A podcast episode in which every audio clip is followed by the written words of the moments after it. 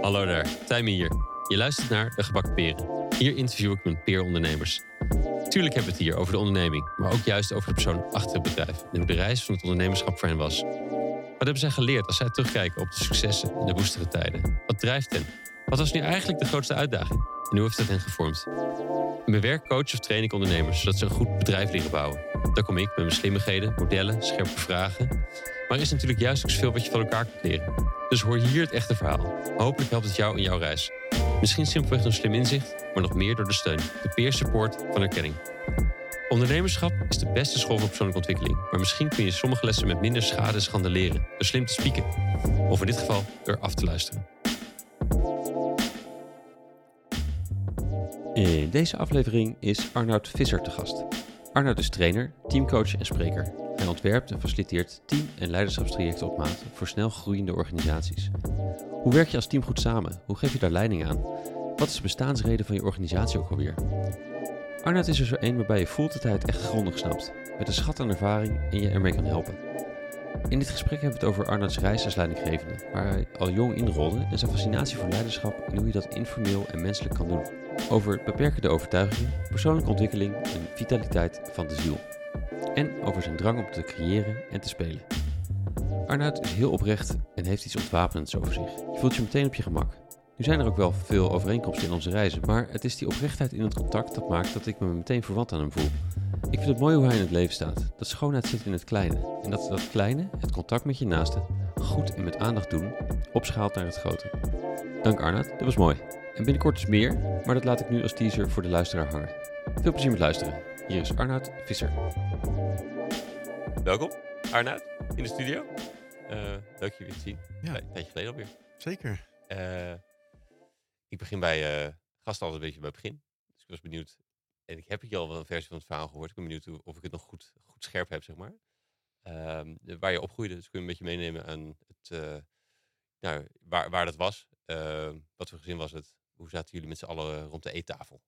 Dat is, dat is daar de okay. dynamiek. Um, nou, ik ben opgegroeid in Driebergen. En um, dat was um, ja, een klein huisje in een uh, doodlopende straat. Uh, aan het bos wel. Dus het was een, geen hele grote, brede tuin. Het was een hele lange tuin. En die eindigde dan uh, aan het bos. dus ja, ik ben, ik ben opgegroeid in een best wel groene omgeving. Ik weet nog dat het gaas Schappig, heel lang niet over nagedacht. Maar dat het gaas zeg maar in het hek, het was niet een fancy deur of zo. Het was gewoon gaas opengeknipt. En dan konden wij dan met onze fietsjes en dingetjes en zo konden we er doorheen om, uh, om uh, verstoppertje te doen of uh, te Ja. mountainbiken. Dat werkt ook. Werkt ook, ja. Ehm, ja, en hoe zaten we aan de keukentafel? In dat eerste huis kan ik dat niet zo heel goed meer bij hoe wij dat daar deden of zo. Maar de, de herinneringen die ik eraan heb is gewoon... uh, ik heb een broertje en een broer. Uh, drie jaar jonger en drie jaar ouder. Dat is makkelijk. Ja. Uh, mijn vader en mijn moeder natuurlijk. En um, ja, dat was gewoon een heel... Ja, ja, het was een analoge tijd. Hè? Dus geen uh, ja, die devices en dingen en zo. Dus uh, het was, hoe zeg je dat? Het was heel overzichtelijk eigenlijk. We, we deden spelletjes. We, mijn moeder kookte. Eigenlijk altijd, mijn vader nooit. Was ook niet lekker als hij kookte. Het werd ook niet dan de pannenkoeken, zeg maar, wat dan vaak was. Nee, ik weet nog wel dat wij... Maar dat was overigens dat was niet het huis waar ik geboren ben. Maar dat, dat mijn moeder volgens mij... Ja, ik ben bij dat gesprek natuurlijk nooit bij geweest. Maar dat zij misschien wel op een gegeven moment een gesprek hebben gehad van... Goh, ik doe eigenlijk alles. Dus volgens mij moet er gewoon één dag in de week zijn dat jij kookt. Hmm. Ja, dat was altijd spaghetti, rode saus of zo. Dat, ik weet dat mijn, mijn broertjes en ik ook altijd zoiets hadden van... Oh, eh, papa kookt. Dus eh uh, damme. Dat is voor niemand leuk. Ja.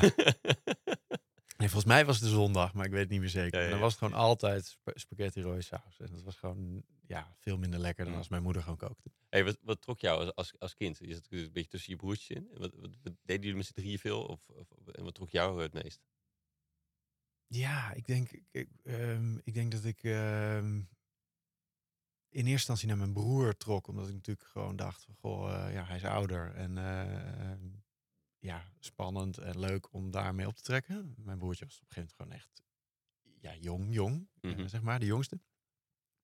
Ehm wij waren vooral heel veel buiten. Dus eh, zowel in Driebergen als, eh, als in Kortenhoef. Mijn ouders die hadden een soort primitief vakantiehuisje. Ehm, geen elektra, maar wel stromend water en koken op gas en zo. En daar brachten wij elke zomer en elk weekend brachten we daar, nou in de zomer zes weken. En elk weekend, vrijdagmiddag tot zondagavond, zeg maar, brachten wij in dat huisje in Kortenhoef door Wat leuk. aan het water met allerlei surfplanken en kano's en eh, kleine zeilbootjes en eh, vishengels en eh fikkie stoken, dat soort dingen. Dus ja, ik, ik kan me vooral herinneren dat we gewoon heel veel buiten doorbrachten en ja, ravotten. Ja, ja. Het wordt heel lang niet gebruikt, maar gewoon eh, Daar is een interview voor. Ik even Ja. woorden uit de kast halen. hutten, hutten bouwen en ehm, heel veel op het water. Ja. Hey, wat, wat, hoe, hoe zou jij je als kind hebben eh, omschrijven? Hoe was jij in, eh, in dit alles? Ehm, ja, ik, eh, ik denk dat ik in eerste instantie, dat is de vraag hè, wat uit mij kwam of wat ik zag bij mijn broer. Hè? Maar Mm. ik bedoel, hij was aan het windsurfen en ik, en ik ging dat ook doen. Of, eh, hij hockeyde. En ja, eh, het is maar net wat je ziet. eh, zeg maar, en volgens mij ben ik daarom ook die, die sport gaan doen. Ehm, ja, en hoe was ik? Ik, ik, ik denk gewoon wel avontuurlijk, zeg maar, maar. Maar niet extreem. Gewoon zoals jonge kinderen dat doen. Ja. Ehm, ik vond het wel leuk om snel iets te kunnen of snel iets te leren. En ik hield heel erg van spelletjes. En niet zozeer bordspelletjes, want we deden, we deden ook wel veel. Het grappige is dat die herinneringen van het huisje weer terugkomen. Maar, maar veel boerenbridge en zo. Ook met, ja. met elkaar, met kaarslicht of olielampjes. Want dat was geen elekt. Ja, ja, ja. En eh, wel gewoon fanatiek. Ehm risk, eindeloze uh, riskspelletjes. ehm, Ja, ja. Mooi. eh, zeg Mooi. maar, ja. En, en er zat bij ons altijd wel een soort motorische component in. En bij mij dus ook. Dus we hadden bijvoorbeeld een oude Canadese kano. En er zaten van die, van die luchtkamers in, zodat hij niet zinkt. Ja. Dan draaiden we die kano om. En dan gingen we boven op het, nou ja, op de onderkant dus staan. En dan probeerden we elkaar er vanaf te eh, ja, wiebelen, zeg maar. Ja, ja, ja. Ja, daar konden we uren doen. Maar daar ook steeds beter in worden. Dat was spekglad. Dus ehm, ja, dus, dus wel de lol van eh, motorisch en eh, ja, toch ook wel iets met winnen en verliezen. Ja, Ja. ja helder. hey, wat, wat deden je ouders? Is dat eh, ook een beetje, zeg maar, welke, wat, wat voor wereld zat daarachter en wat voor een voorbeeld gaf dat voor je, Ja. hoe jij keek naar de wereld? Ja, mijn vader die, die werkte bij Nuclitron. Dus dat was een, eh, een eh, bedrijf wat eh, kankerbestrijdingsapparatuur maakt. Oké.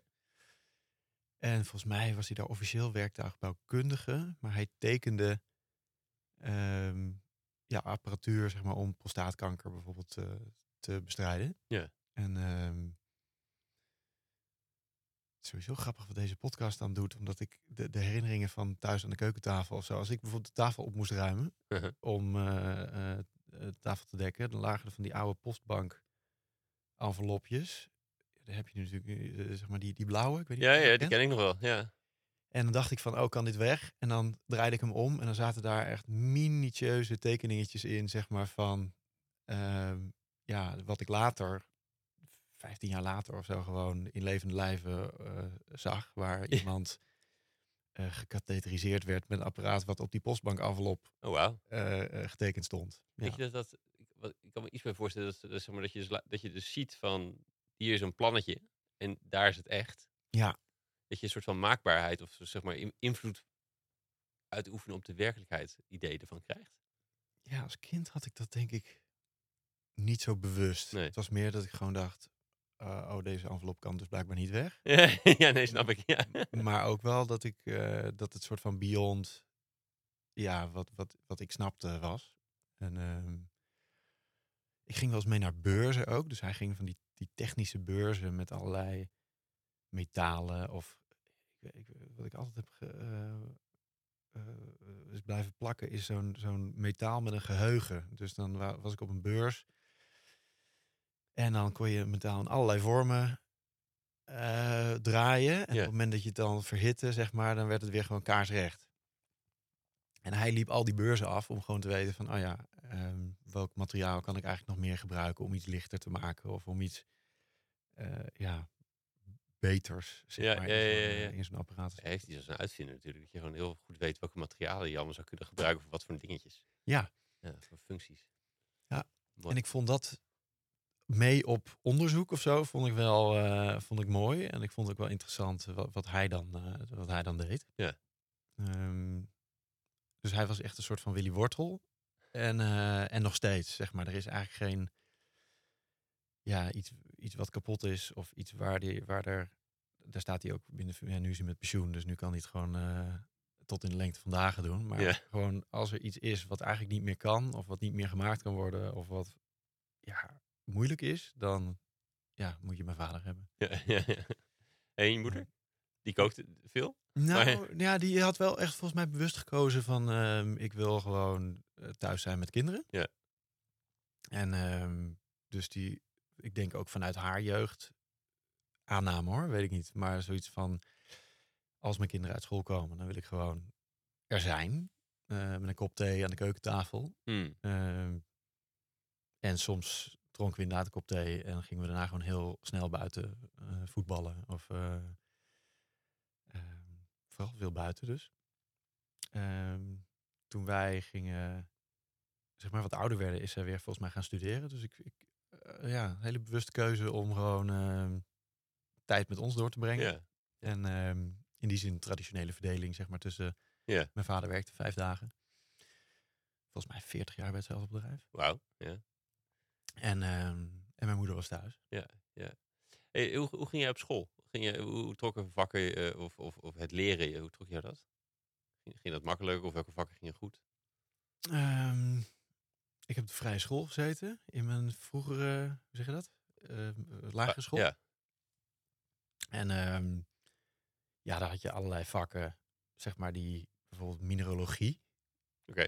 En ik, eh, ik kreeg thuis, eh, toevallig toen ik eh, ehm, eh, twee jaar geleden of zo, kreeg ik een soort houten kist van mijn moeder weer met allerlei dingen die ze bewaard had van vroeger. Er zaten dus ook schoolschriftjes in met handgeschreven toelichtingen bij hoe de aardlagen opgebouwd zijn. Oh. Hoe amethyst gedolven wordt. En, en ik moest gniffelen omdat mijn zoon, die is nu vijf en die is helemaal in de band van edelstenen en dat soort dingen. Ja. Dus ik, ik vind het ook wel weer grappig hoe ik vroeger helemaal daarin zat. Ja, ja, ja. En hij nu een soort, ja, ik, ik, wil zeggen, man bij het hondmateriaal. Nee, dat is flauw. hij, hij vindt het echt fantastisch om al die verschillende stenen te verzamelen en om avontuur en schatten te zoeken en eh, dat soort dingen. Ja. Ja, mooi. mooi. Hey, En, en later dus middelbare school, hoe, eh, waar, waar trok jou, je, hoe ging dat? ja, ik zit te denken, ik bedoel, dit, dit was niet specifieke vak waar ik naartoe trok, maar het, maar het was wat ik, hem- wat ik kreeg, zeg maar. Ik weet dat sterrenkunde vond ik mooi. En ehm, dat was nog basisschool. Eh, ja, en ik was gewoon heel fysiek. Dus, Ja. dus ehm, ja, alles met eh, eh, lichamelijk bezig zijn, zeg maar. Ja, dat bleef ja, dat, daar, daar was ik ook goed in. Ja, Ehm, en op de middelbare school, ik ben van de vrije school ben ik naar een reguliere middelbare school gegaan. Dat was nogal een overstapje. dat geloof ik. Ja. En eh, ik was ook ouder dan de andere kinderen. Want op vrije school loopt het klassensysteem ietsje anders. Dus ik ging een soort van van de brugklas van de vrije school naar de brugklas eh, op de Brul in Zeist. Ja. Ja, dat was echt heel erg wennen. Gelukkig gingen er wel wat luidjes met me mee, zeg maar. Dus ik had nog wel een paar bekenden die... eh, ehm, maar dat was wel echt gigantisch eh, gap, zeg maar, tussen wat ik gewend was en, Ja. eh, en hoe daar ging. Ja. En de vakken... Ja, ik vond Nederlands heel leuk. Maar dat had ook te maken met de docent die, daar, die er was. Ehm, die jonge vent. En die maakte het gewoon ook boeiend Hmm. Geschiedenis vond ik echt de hel. Sporen, dat boek, ik weet niet meer, dat was gewoon echt na twee, na twee pagina's eh, eh, haakte ik dan, eh, ja, haakte ik gewoon totaal af. Ik heb, ja, denk, mij heb ik hetzelfde boek gehad, ja. Dat zou kunnen. Ik vond tekenen heel leuk. En dat had ook natuurlijk te maken met wie het gaf, maar ook wel de, de perspectieftekeningen. Mm. Ik weet dat ik echt boeken vol heb van, ja, eh, allerlei kubussen en eh, trappetjes Ja, die dan helemaal in perspectief en eh, ja, vond ik, vond ik geweldig. Hey, wat is jouw beeld in die tijd over ondernemerschap? Had je, had, je, daar een beeld bij over mensen die bedrijven bouwen of zelfstandig werken? Of, Nee, echt totaal niet. nee. Nee. Wat was je beeld over wat je, wat je ging doen? Weet je dat nog in die tijd?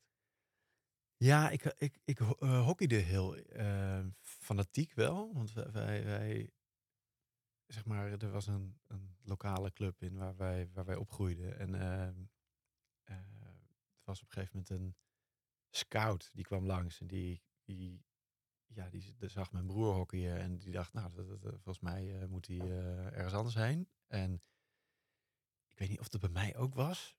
Maar wij zijn volgens mij als drie jongens zijn we gewoon van de club in Driebergen zijn we naar Kampong Oké. gegaan. En nou, daar zaten we alle drie in zo'n team.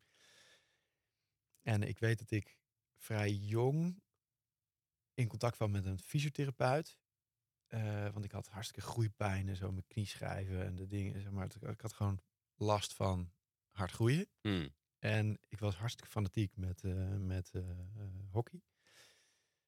En de kerel die mij begeleidde daar, die hockeyde in het eerste. En die was fysiotherapeut. En het was een hele soepele gast, Mm. Barry. Ja. En toen dacht ik, oh ja, maar dit kan dus ook werk zijn. Dat je gewoon mensen weer rap weer op de been krijgt eh, om topsport te bedrijven. Of, eh, ehm, en de, de combinatie van zelf actief sporten en, en mensen weer op de been helpen, ehm, ja, leek mij echt fantastisch. Ja. Dus dat beeld, want ik, ik heb natuurlijk tweede fase toch gedaan. Volgens mij was ik de eerste lichting of zo. Dus dan moet je ook een profiel kiezen wat aansluit bij wat je wil gaan doen. Ja. En ik weet nog dat ik dacht van, oh ja, dan heb ik dus biologie nodig en natuurkunde en wiskunde B. En als je fysiotherapie wil gaan doen. Ehm, dus ik heb volgens mij eh, eh, natuur en gezondheid, natuur en techniek, weet ik niet eens. Volgens mij natuur en gezondheid gedaan. Hm. Ja, en eh, dus ik had wel enigszins besef, volgens mij vanaf het tweede jaar zo. Ik, ik heb een soort eh, omgekeerd trappetje gedaan. Dus de meeste mensen klimmen op, zeg maar, in niveau. Dus, Oh ja. eh, en ik ging van gymnasium naar VWO naar HAVO. Ehm, ja, omdat er op een gegeven moment iemand zei van... ja, Arnold, je moet volgens mij gaan kiezen tussen wil je nou hockeyen of wil je VWO? Oh ja. Want volgens mij kan je prima. Alleen dan moet je er wel iets harder voor werken. Mm. En toen, ja, als puber denk je dan gewoon... "Yo, ik wil gewoon hockeyen. Ja. Dus eh, ik heb uiteindelijk HAVO gedaan. En wel heel gericht een profiel gekozen waarvan ik dacht... eh, volgens mij moet ik fysiotherapie gaan doen. ja. En dat ben je ook gaan doen toen? Ja. Ja. Mooi. Ja. En, en, en was dat wat je wilde? Als in, bleek dat ook te zijn wat je, hoe je... Wat Nee, was? absoluut niet. Nee. Nee. nee, ik weet, ik weet wel dat ik het, gewoon de studie boeiend vond. En ook de, hoe het lichaam werkt en hoe... eh, ehm, dus ik vond het interessant. En het perspectief met wat je uiteindelijk gaat doen... Ja. dat vond ik steeds minder interessant. Dus ik had ook wel na twee jaar dat ik dacht... Ja, ik ga dit wel afmaken. Want ik dacht, nou, ik heb altijd wel van huis uit ook meegekregen... van Mm. nou, eh, niet zozeer wat je begint maak je af. Maar ik, ik, ik vond het interessant. Maar toekomstperspectief dacht ik wel gewoon na het tweede jaar, eh, dat ga ik niet doen. Was dat, eh, sprak je daar niet in aan? Dus,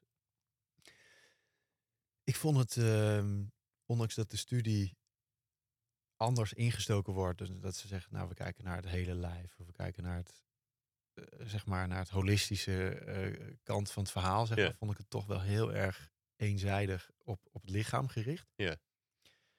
Ehm, er zat één module in, volgens mij heette dat psychosomatiek, waarin je dan ziet van, hey, hoe, hoe werkt het lijf samen met de geest en hoe beïnvloeden ze elkaar. En, en ik merkte nog dat ik daar nog het meest geïnteresseerd in was, maar dat was na één blok over. mm. En ehm, ja, ik baalde daarvan, omdat ik dat wel, ik dacht, het, ja, dit- we zijn meer dan ja, het instrument of het lijf wat we hebben. Dus, dus en, en de beleving van hoe we dingen doen, dat maakt behoorlijk uit, zeg maar, hoe gespannen of ontspannen je in je lichaam zit. Ja. En ehm, ja, dus wat sprak me er niet in aan? Het, het eenzijdige stuk en ook wel het toekomstperspectief of zo, want je moet best wel veel stage lopen ook. Ja. En door die stage word je ook wel een soort van realistischer in van, oh ja, dit wordt mijn voorland. Ja. En het, het verslag leggen, zeg maar, dat kostte ongeveer eh, een kwartier, zo 20 minuten per patiënt. Ja, Ja. Het gesprek is, ook een- is dan ook een kwartier ongeveer. Ja, en ik dacht wel gewoon van, oh ja, ik voelde me toch, ja, terwijl ik ook echt hele goede fysio's ken en echt gewoon het een heel mooi vak vind dat het beoefend wordt. Ja. Maar ik zag het mezelf gewoon niet doen. Nee. En ik voelde me toch vaak ook een soort van, eh, ja, dat klinkt een beetje stom om te zeggen, maar ik voelde me een soort van veredelde fitnessinstructeur. Terwijl het natuurlijk rijker is dan, en, en fitnessinstructeurs zijn ook nodig, sterker nog, ik moet er, eh, en wi- en wilde binnenkort weer naartoe, zeg maar, ongewoon gericht. eh, maar ik dacht, het moet niet mijn vak worden. Nee, ik snap het. En, en ik had denk ik ook een te romantisch beeld van topsportfysio. Omdat ik gewoon daar een soort beeld van had. En, en- ja, als je verder komt in, in de tijd, dacht ik gewoon van nou... Ik vond die psychologie eigenlijk boeiend. Wat ben je daarna gaan doen dan? Ben je dat, ben je dat op gaan volgen? Of ben je dat, Ja, ik... ik ehm, in het tweede jaar had ik wel besloten van eh, eh, dit gaat het niet worden. Ja. Maar er zat één module in. eh, ik weet ook nog wie het gaf. En, eh, en dat was een soort van eh, interactieve vaardigheden of zo voor. ehm, zeg maar, als je een patiënt hebt die eigenlijk te veel verantwoordelijkheid legt bij jou als therapeut, Hmm, dan, nou ja, nu wordt, wordt dat eigenaarschap genoemd hè, in eh, organisaties en zo. Maar volgens mij werd de term medical shoppers daar toen medical shoppers, eh, genoemd. Ja. Mensen die on- onverklaarbare klachten hebben en die dan of naar een haptonoom, of naar een fysiotherapeut, of naar een neuroloog, of naar. En die klampen zich dan tijdelijk vast aan de nou, hulpverlener, zeg maar. Ehm, maar het wordt eigenlijk nooit echt gefixt of nooit. eh, en daar werd je in de fysiotherapieopleiding een beetje voor gewaarschuwd. Zo van, hey, voorkom eh, dat je het eigenaarschap van iemand overneemt. Want er zit een gedeelte eigenaarschap in. Een gedeelte is aan jou, zeg maar, om iemand goed te begeleiden. Maar iemand moet zelf ook verantwoordelijkheid nemen voor, nou, leefstijl. Voor, Ja, weet ik veel, allerlei dingen. En degene die dat gaf, en ook überhaupt het hele vak, daar zat ik echt op het puntje van mijn stoel. Omdat ik gewoon eigenlijk daar voelde van, hé, hey, wat jij nu doet, dat wil ik eigenlijk, de- de- daar, daar heb ik het te zoeken. ja. Ehm, ja. En dat is toen weer weggeëpt. Maar toen ik afgestudeerd was en ik had een bijbaantje toen bij een eh, trainingsbureau. En zij waren best wel helder. Ze zeiden gewoon van, hey, als je psychologie wil gaan studeren, ja, dan is het even balen voor ons. Maar mocht je het besluiten niet te doen, dan ja, eh, wil je overwegen om hier de, de maatwerk eh, tak op te zetten. Dus alle in-company trainingen. De, Hey, maar dat vonden ze dus alle goed idee dat jij dat ging doen. Terwijl je eigenlijk net afgestudeerd fysiotherapeut ja, was. Maar ik werkte daar parttime, ehm, ja, ik denk een jaar of twee of zo. Ja. En ehm, zij hadden meer vertrouwen in mij dan ik in mezelf had. Ja, en ook de maatwerktak klinkt, en het opzetten klinkt eigenlijk allebei alsof je daar... eh, voor allebei zijn het de delen waarvoor je, waarvoor je volgens mij meer senioriteit moet hebben. Als in, vraag je de, de, de mensen met de meeste ervaring voor. Want opzetten is moeilijk en maatwerk is ook moeilijker dan gewoon standaard. ja. ja, ik zou ze toch eens moeten vragen wat toen eh, die overweging geweest is. Maar de, z- zij waren net een bedrijf begonnen. Ehm, dus het was ook wel van, eh, ehm, ja, er moest gepioneerd worden. En Mm. het lag er nog niet allemaal. Dus ehm, ik denk dat ze mij wel hadden horen praten, zeg maar, hoe ik met eh, klanten en met eh, collega's zeg maar omging. Ja. Zoveel collega's waren er nog niet hoor. Het was echt eh, toen vijf medewerkers of zo. Hmm. Ehm, ja, maar het vertrouwen toen van, hey, je, je- uiteindelijk kreeg ik natuurlijk begeleiding. Hè? Het was niet van, hey, succes. Maar ehm, eh, ja, het was wel, eh, het is er nog niet. Eh, eh, ga maar kijken hoe het het best werkt. Ja, precies. En ehm, ik weet nog, ja, ik voelde me natuurlijk echt een soort onbenul in de bedrijfslevenwereld. Want ik had fysiotherapie gedaan. Ja. En ehm, Maar de klantvragen die, die op me afkwamen, heb ik maar gewoon getackeld als fysiotherapeut destijds. Dus het was. ehm, hoe tackle je die als fysiotherapeut dan? Wat, eh, wat, wat voor vragen krijg je dan die op fysiotherapeutische manier weet eh, Nou, eh, kijk, één ding wat in de opleiding wel zit, is dat je een anamnese af moet nemen. Dus dat er gewoon, voordat je überhaupt gaat beginnen, dat je gewoon heel goed uitvraagt van waar ligt eigenlijk de behoefte? Waar heb je last van? Wanneer is het begonnen? Wat heb je zelf al geprobeerd? Wat verwacht je precies van mij? Ja. En wat ben je bereid zelf te doen? Ik herken ook al deze vragen. Ja, ook. dus ehm, mm. voor mij was wel een soort van ehm, ja, houvast van weet je wat, ik ga maar gewoon bij alle vragen die ik op me afkrijg, ga ik maar gewoon zo onbenullig mogelijk doen.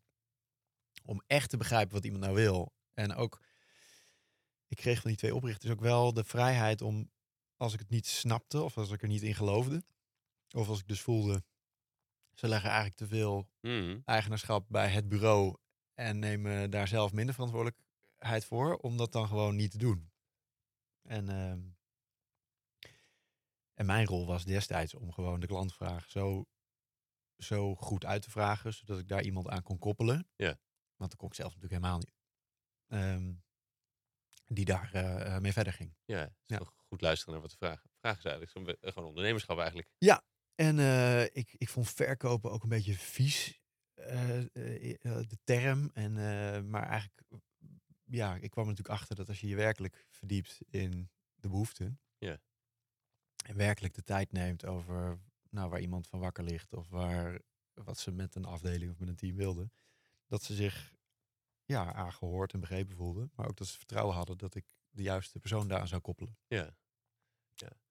Hoe lang heb je daar gezeten? Ik heb er eh, van 2003, zeg maar parttime, vier, parttime, vijf, fulltime in dienst gekomen. Ja. En tot 2009 daar eh, ja, in vaste dienst gezeten. En in 2009 begon het een beetje te knagen. Want ik zag zoveel klantvragen voorbij komen die ik dan doorschoof naar iemand anders. Ja. En ik werd gewoon jaloers. Dus eh, Ja. ehm, ja, ik, ik wist natuurlijk, ik, ben, ik was best wel jong. Ik was 24 eh, toen ik mijn eerste afdeling aan ging sturen. Ehm, ja, op een gegeven moment, eh, ehm, 6, 27 of zo, toen dacht ik wel van ja, volgens mij wil ik iets met groepen en daar eh, gewoon zelf ook mee aan de gang. Had je die, eh, die sessies die je verkocht ook bijgewoond? Of, of Ja, sommige wel. Sommige wel, ja. Eh, maar dat kwam ook later pas. Dat ik ehm, eh, dacht van, hé, hey, ik wil gewoon links en rechts wel eens gewoon kijken hoe dat, hoe dat er nou aan toe gaat. Ja. Ik weet dat ik zelf intern... Het bedrijf groeide heel hard. Dus waar we met vijf begonnen, zeg maar, was het op een gegeven moment 10, 20, 40, eh, eh, 80 medewerkers. Wauw. Ja, ja, ja. En er moest intern ook wat training gegeven worden. En ehm, ja, ik, ik, ik had wel zoiets van, eh, ik, ik wil liever mijn tijd daaraan besteden dan zelf het kunstje eh, eh, iedere keer opnieuw doen. Mhm. Ehm, ja, dat was gewoon ehm, in het begin meelopen met iemand, een deel zelf doen. Op een gegeven moment dacht degene die dat was een mededirecteur overigens die die, die, die eh, eh, trainingen gaf. Eh, die dacht, nou, ik geloof het wel. Volgens mij moet Arnoud dit gewoon doen. ja, fijn. Ja, was hartstikke mooi. Ja. En daardoor kreeg jij vervolgens ook het vertrouwen dat je dat ook wel een beetje kon. Dus waardoor die jaloezie misschien een beetje meer ruimte kreeg. of, het, het, het ook dan zelf willen gaan doen. Ja, Hoe ben, ja, ik kreeg er wel vertrouwen in, ja. En ehm, ja, kwam er toen ook twijfel om weg te gaan? Of om het... Nou, in het begin niet eigenlijk. Want ik had echt een perfecte combinatie van... Kijk, ik had nooit de ambitie bijvoorbeeld om leiding te gaan geven. Maar het Mm. gebeurde. mhm. Ehm, ik vond het eigenlijk ook wel heel leuk om, om die... Nou ja, gewoon... Het was een heel jong, informeel bedrijf, zeg maar. Dus, eh, ik, ken allerlei andere verhalen van mensen hun eerste banen, zeg maar. Dat was, voor mij was het echt een totaal andere ervaring. Ik denk dat mijn huisgenoten destijds... Want ik woonde toen ik begon met werken nog in een studentenhuis ja, die keken ook wel eh, soms van, eh goh joh, weet je, ik begon natuurlijk vrij vroeg met werken, eh, fulltime. Ja. En ehm, dat ze dachten, jeetje, wat is die jongen nou aan het doen? En weet je wel, maar ik, het was echt leuk. Het was gewoon leuke mensen om mee samen te werken. Ik vond dat we een mooie dienst leverden. Ik vond het interessant. Ik had ook allerlei nog plannen om daar zelf in te, in te groeien. Dus het voelde eerlijk gezegd niet als, ja, dat klinkt zo, klinkt zo flauw om te zeggen, maar het voelde niet echt als heel hard werken. Het voelde gewoon als een fijne omgeving om Ja. in te zijn en om heel veel te leren. Dus in principe had je ook meer de, de behoefte dan om het binnen die context zelf te gaan doen.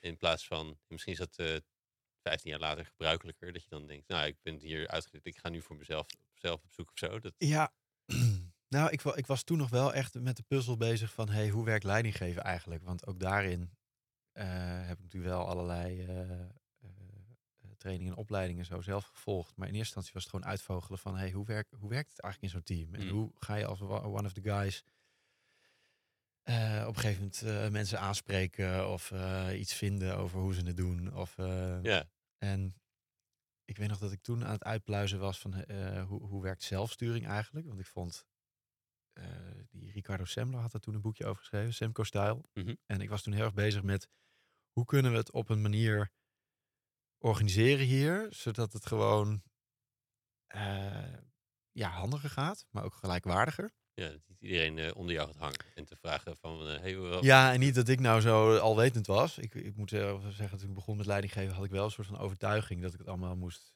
moest weten. Of dat ik het, dat een soort van, ja, toch wat de meeste leidinggevenden volgens mij hebben. Dat je jezelf heel veel nou, competenties eh, eh, toe- toewenst, maar die je allemaal niet bezit. en ook vindt dat je het moet hebben. Zeker. Ja, dat je het moet weten. En ehm, dus ik denk, als ik er achteraf terugdenk aan die periode, denk ik, goh, wat, eh, dat zullen die mensen in mijn team wel eens gedacht hebben. Van, ja, weet je, hij kan ook gewoon zeggen, eh, ik weet het niet. Of als je stress hebt, heb je stress. Maar dat mocht ik van mezelf toen niet, Oh, ja. eh, niet te veel uiten. Ehm, is toch grappig, omdat je zei met, met fysiotherapie, dat daar dat eh, deel van het, eh, de invloed van geest of de mentale staat op, je, op het lijf en zo, dat je dat Ja. in deze context misschien dat het toch een paar keer moet vallen of zo, dus een kwartje, dat je, voordat je dat eh, ja, van, oh ja, ik mag best gestrest zijn en dan erkennen dat ik stress heb en dat Ja. ik daarmee misschien ook minder, eh, naar minder handel naar mijn vermogen dan dat ik eh, zou willen, zeg maar. ja, ja, klopt. Klopt. En de eerlijkheid of zo, eh, gewoon naar, in eerste instantie naar jezelf. Want ik denk dat ik in die periode ook een soort, nou ja, eh, het heeft me ook veel gebracht, zeg maar, het patroon om gewoon te denken van, nou, weet je, eh, het, eh, het gaat lekker. En, maar eigenlijk vond ik het ook heel spannend om toe te laten waar ik soms een rafel had of waar ik een twijfel had of ik wel het juiste deed. Maar ja, dat, dat, dat patroon was toen wel hardnekkig om gewoon bijna te ontkennen. Ja, ja, ja. Ehm, Nou ja, her- herken ik ook hoor. Eind 20 dat ik eh, werkte bij een consultiepartij. Dat ik eigenlijk ste- steeds. ja, dat ik ook het gevoel had dat ik alles moest kunnen. Dat ik mezelf, dat ik als junior binnenkwam, dat ik vond dat ik eigenlijk al dingen op medium niveau moest kunnen. Ja. En het, het, het, het durven erkennen dat je iets niet weet of zo. Dat, dat is heel veel bluff. En heel veel. een beetje met ingehouden adem rondlopen, zeg maar. ja, Nou, dat, ik kleedde me volgens mij destijds ook serieuzer of zo. Omdat ik dacht, oh ja, dan word ik misschien serieuzer genomen in mijn rol of zo. Ja, het is heel gek om dat nu, zeg maar, met jou eh, daarop terug te blikken. Maar het is, ja, ik denk dat ik een soort omgekeerde groeicurve heb gehad daar. Dat hoe minder serieus ik mezelf nam, hoe, Oh ja. ja, hoe, hoe fijner het was om met, met mij te werken. ja. Ehm, maar dat, dat, ja, dat leiderschapstuk, dat puzzelde me gewoon. Dus daarom dacht ik ook nog niet van, hé, hey, ik moet hier weg of zo. Dus eh, ik stuurde destijds twee of drie afdelingen aan. Dat ging, ging me eigenlijk best wel eh, goed af. Ehm, maar van, hey, hoe komen we tot een beslissing of zo, weet je wel? Moet ik dan op een gegeven moment zeggen van, hey, gaan we doen of niet? Of, Ja. of dat, dat vond ik die leuke aan Ricardo Sembler. Want die kon dan, die gaf dan een voorbeeld over van, goh, iedereen zou in principe gewoon op een A4'tje moeten zetten wat iets kost, wat het op lange termijn oplevert. En ja, waarom moet er dan één iemand de beslissing nemen of iets mag of niet? Dat kan je ook als team doen, toch? Ja. Dus, ehm, en hij beschreef dan ook eh, van, eh, ja, ik ga je één ding eh, garanderen. De lijst wat er in een team besloten moet worden, gaat eerst heel lang zijn. En op een gegeven moment wordt die lijst ook steeds korter, omdat mensen, nou, A, als het onder een bepaald bedrag is, weet je, gaan mensen gewoon zelf een beslissing nemen als je dat hebt afgesproken. Hmm. Maar ja, het is niet meer de teamleider of de manager die beslist, maar gewoon als het team duimpje omhoog doet, dan, eh, dan kan het. En als niet, dan niet. En waarom moet die lijst dan korter? Want dan is dat is wat het team besluit. Of- of begrijp Ja, de lijst, zeg maar. ehm, eh, de, de, de vuistregel destijds was gewoon van: hey, als je zeker weet dat de beslissing ten goede komt aan de afdeling, Ja. dan neem je hem? Ja, onder, oh ja. onder een bepaald bedrag. Dus die komt niet eens naar de, die wordt niet eens voorgelegd het team. Nee, maar in het begin is het een beetje onwennig om zo te werken. Dus dan is de lijst langer. Ja, snap hem. Ja. Ehm, ja, en eh, voor mij was het eh, in die periode ook wel weer eh, een beetje wennig. Want ik had, kijk, in die zin is het makkelijker om gewoon te zeggen: we gaan het zo doen omdat ik het wil.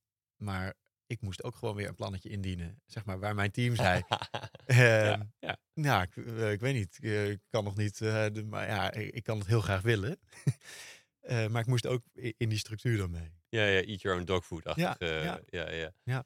Ja. je zegt makkelijker om dat te zeggen, maar misschien simpeler. Of zo. Ik, Ja. ik vind het, ik had wel moeite om te zeggen van, ik wil dit, dus we gaan dit doen. Ja, Dat, dat is niet mijn natuur, zeg maar. Nee, ik nee. weet niet goed of dat per se, voor mij zou dat misschien niet per se makkelijk zijn. Ja, dus maar ja, hoe groeide het? Het was dus gewoon eh, eh, ehm, een snel groeiend bedrijf in, in ja, persoonlijke groei, zeg Ja. maar. Ik werd manager en ik probeerde dat een beetje uit te vogelen. Ehm, en in 2009 zat er wel een soort onrust of drang naar gewoon meer zelf met groepen werken. Ja. Eh, toen zat er dus ook in mijn hoofd van, oké, dan moet ik nu weg. Want er werkte niemand drie dagen en twee dagen freelance, zeg maar. Ja, ja Eh, precies. Dus parttime kon niet. Nee, nee. En eh, zeker niet. Dat was toen een soort van regel. Als je manager bent, dan werk je gewoon vier of vijf dagen. Oh ja. Volgens mij vijf. En door, nou, dat leerde ik eigenlijk twee, drie keer of zo in mijn, in mijn loopbaan daar. Op het moment dat ik mentaal al aan het vertrekken was. Dat op het moment dat ik gewoon besprak, ja, zo wel, zo niet. Of dit, dit- nou ja, dan was het toch altijd meer mogelijk dan ik eh, eh, in mijn kop had. Dus het, het- heeft ook drie keer vertrekken, ja, mentaal vertrekken geduurd voordat je echt wegging. Ja, Want het, het- Ja. het- toch een soort de honger kon weer gestild worden. Ja, en dat was niet een soort zoethoudertje hoor. Het was wel dat ik, ja, echt de, de ingrediënten of zo die op dat moment in de baan zaten, waarvan ik dacht, eh, hier haal ik zelf ook voldoening uit en zit groei in. En dat je voor het gesprek eigenlijk zelf niet zo mogelijk geacht. Of zo. Nee, ik zat toch wel heel erg in een soort van eh, structuur van, eh, ondanks dat ik ook wel wist dat ik, dat ik best wel goed eh, ja, functioneerde, zeg maar, of waarde toevoegde. Maar ik was wel vaak bezig met van, oké, ja, maar wat ik in mijn kop heb, dat kan niet. ja, Dus, ja, dat moet, dus dat moet ik ergens anders gaan doen. Ja. En uiteindelijk was het, ja, drie, drie dagen nog één of meerdere afdelingen aansturen en twee dagen freelancen. Toch wel. Dat kon. En, eh, en dat was voor mij ook heel leuk, want wat, wat ik ja, in het hele land, zeg maar zeggen, ah, ja, voor me kiezen had, zeg maar, freelance, dat bracht ik weer eh, eh, in mijn werk eh, eh, in vaste dienst. En, eh, en andersom ook. hoe ben je, hoe ben je, gaan- wat ben je gaan freelancen als eerst? En hoe, hoe kwam je aan klanten daarvoor? Ehm, ja, dat was natuurlijk wel de springplank van de organisatie waar ik toen voor werkte. Dus ehm, ik ben eh, wat communicatietraining gegeven. En eh, ik ben ook wat training gegeven op het gebied van leidinggeven. Omdat ik, ondanks dat ik best jong was, dat ik wel een soort ja, mening had over...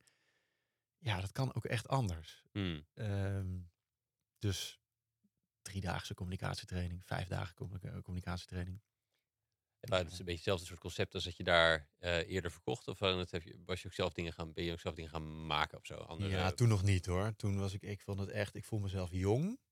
En, en er zat altijd ook nog een soort knagende onzekerheid van eigenlijk had ik psychologie moeten studeren. Voordat je dit kon eh, Ja, ja, de legitimiteit zeg maar om dit soort werk te doen is, of was in ieder geval in mijn hoofd van, ja, dan, dan had je dat moeten doen. Ja, ja, ja, precies. En ik weet ook echt die eerste nou, drie, vier jaar of zo, zat misschien wel vijf jaar, die, die, mijn, mijn leeftijd. Dus de angst om te jong te zijn of te- de angst om eh, te weinig eh, onderwezen te zijn. Ja. Er zat altijd een soort stem in mijn hoofd. Dus, Arnoud, je bent gewoon uit de bocht gevlogen fysiotherapeut. Weet je wel, waarom zouden die mensen überhaupt deze dag met jou eh, willen doorbrengen? Weet je wel, dat soort teksten had ik geregeld, ja. Hmm. Hey, hoe, welke, welke thema's en ja, dus zal deels zijn binnen het bureau, maar ook deels ernaast. Zeg maar, Ja. welke, qua, die je wilde geven als ook verrijking op, wat je net zei bij fysiotherapie, dus wel meer holistische kijk, dus dat leiderschap, communicatie. Maar vanuit welke hoek ben je dat gaan benaderen? Nou, ik, kijk, toen ik begon, vond ik die, die persoonlijkheidstypen vond ik gewoon heel interessant. En ehm, zeg maar, dat is natuurlijk de afstammeling van de Big Five, mm zeg maar. Maar die is natuurlijk versimpeld. Dan heb je allerlei managementmodellen die, die, jij, die jij ongetwijfeld kunt dromen. um, maar de, de basis daarvan om teams te helpen met elkaar beter te begrijpen, omdat er gewoon zo verschrikkelijk veel ruis uh, uh, is binnen teams. Mensen die denken elkaar te begrijpen. Um, dus, dus dat was een thema waar ik gewoon, ja, toen ik hoorde dat mensen daar geld mee verdienden, toen dacht ik echt van dit, eh, ja, dat, dat kan bijna niet. Want het was gewoon iets wat ik ongelooflijk leuk vond om te doen, om daarin te duiken, om helemaal te snappen hoe een bepaalde persoonlijkheid werkte, waar die behoefte aan heeft. Ja. Triggers zijn, zeg maar, om te blokkeren, wat allergieën zijn. Ehm, dat vond ik boeiend. Um, ja, leidinggeven was niet specifiek het leidinggeven zelf, maar meer mijn, mijn persoonlijke worsteling met hoe, hoe doe je dat nou op een informele manier? Hoe kan je wel resultaat bereiken en een beetje normaal doen? Uh, en daar leidinggevende bij helpen. Uh, ja, dat, dat, uh, dat vond ik mooi. En ik had ook wel een soort fanatisme om ja, ik denk dat het toch nog heel traditioneel georganiseerd wordt in heel veel bedrijven. En er, was, er ontstond ook wel een soort van missie om een andere kant te laten zien of zo. Dat je... Welke facetten van een andere kant uh, vond je daarom belangrijk? Nou, dat het menselijker kon of zo. Ik hoorde toch heel veel verhalen om me heen, zeg maar, van vooral mensen die ontevreden waren over hun manager of over hun teamleider. Uh, of mensen die met de beste intentie van de wereld een team aansturen, maar echt geen idee hebben zeg maar, over welk effect ja, zij hadden op een individu of op het team. Ja. Ja, om ze daar toch wat, wat bewuster van te maken. Ehm, naast het feit dat je gewoon eh, ook informeel met elkaar om kan gaan en hele serieuze resultaten kan bereiken. Want op een of andere manier, jaren geleden was het gewoon zo van of je hebt een, nou, een soort informeel clubje wat iets probeert. Eh, of je hebt een heel strak georganiseerd bedrijf, zeg maar, wat heel... Terwijl, ja, ik, ik wist bijna niet beter, want dat was mijn eerste baan. Ja. Dat, het echt heel goed samen kon gaan. Dat er ergens een trampoline stond, zeg maar, waar uh, ballen, strandballen over de gang uh, getrapt werden. Waar je kon darten tussendoor. Ja, dat is nu in al die scale-ups, zeg maar, staat overal een pingpongtafel. En weet je wel zo. Maar dat was toen, ja, was het best wel... ja, ja, en misschien dat je. Ik weet, uiteindelijk gaat het ook niet om die trampoline of om de standbal, maar meer dat er. Uh, Ruimte is. Ja, voor, voor, voor meer dan alleen het hoofdelijk gelijk hebben. Ja. Of het, uh, het snappen en het uh, niet op je bek mogen gaan en het ja. als mens mogen zijn en zo. Ja, en ik weet nog één ding, dat is wel. Dat, dat was een, een, Ja, dat was echt wel ver terug hoor. Maar dat er één kerel die zei van hé, hey, ik doe altijd zaken met nou, een van de andere grote opleiders, zeg maar. Volgens mij Schouten Nelissen of zo. Of, maar hij, hij, kwam er bij ons uit en zei: Mag ik een keer komen kijken? En, uh, en ik deed er alles aan eigenlijk om, nou ja, uh, bij hem af te spreken. Of tegen, tegenover zat een restaurantje, zeg maar. Dus ik had de kennismaking en de, had ik dan daar geregeld. Gingen we lunchen en zo. En op een gegeven moment werd hij onrustig. Toen zei ik: Wat is er? Zei Ja, ik ben hier, zeg maar, om, om het bedrijf te zien. Dus nou ja, ik uh, schoorvoetend dan het bedrijf laten zien. Hij vond het geweldig. Ja. Maar er zat ook daar een soort ja, angst van, nou, goh, worden we nog wel serieus genomen? Zijn we eigenlijk wel een gedegen partij, zeg maar, als er mensen in korte broeken en slippers uh, op kantoor... Uh, ja, ja, ja, ja, precies. Terwijl, de, ja, de mensen op kantoor liepen er heel informeel bij. En de mensen die bij klanten waren, waren natuurlijk, ja, gewoon representatief, zeg ja. maar. Hey, er zijn een paar van dit soort overtuigingen ook in leiderschap en over wat, wat, is, wat is professioneel, wat, wanneer, hoe zien andere mensen. Wanneer ben je dat zelf een beetje gaan ontleren? Want die zat in je twintig jaar er nog een beetje in of zo. Ja. Waar, waar ben jij dat. Uh, hoe ben je daar vanaf gekomen?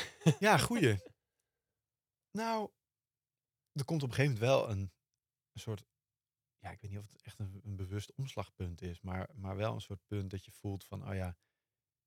Um, ja, uh, probeer ik te voldoen zeg maar, aan bepaalde normen of verwachtingen? Of kan ik, kan ik dat doen vanuit een soort eigen fundament uh, om te brengen wat ik te brengen heb? Ja. Of, ehm, en ja, er is ook wel een, een, moment geweest dat ik dacht van, god, het is eigenlijk gek welke poppenkast we allemaal meegaan, weet je wel? Dat op het moment dat je naar een bank gaat, dat je dan uh, een pak aandoet. Dat is inmiddels ook al lang niet meer zo, maar dat was toen wel. Mhm. Uh, ja, doe je nette schoenen aan of doe je gimpies aan? Of, en ik, ik merkte dat ik op een gegeven moment een beetje recalcitrant of zo ervan werd. Dat ik gewoon ook wel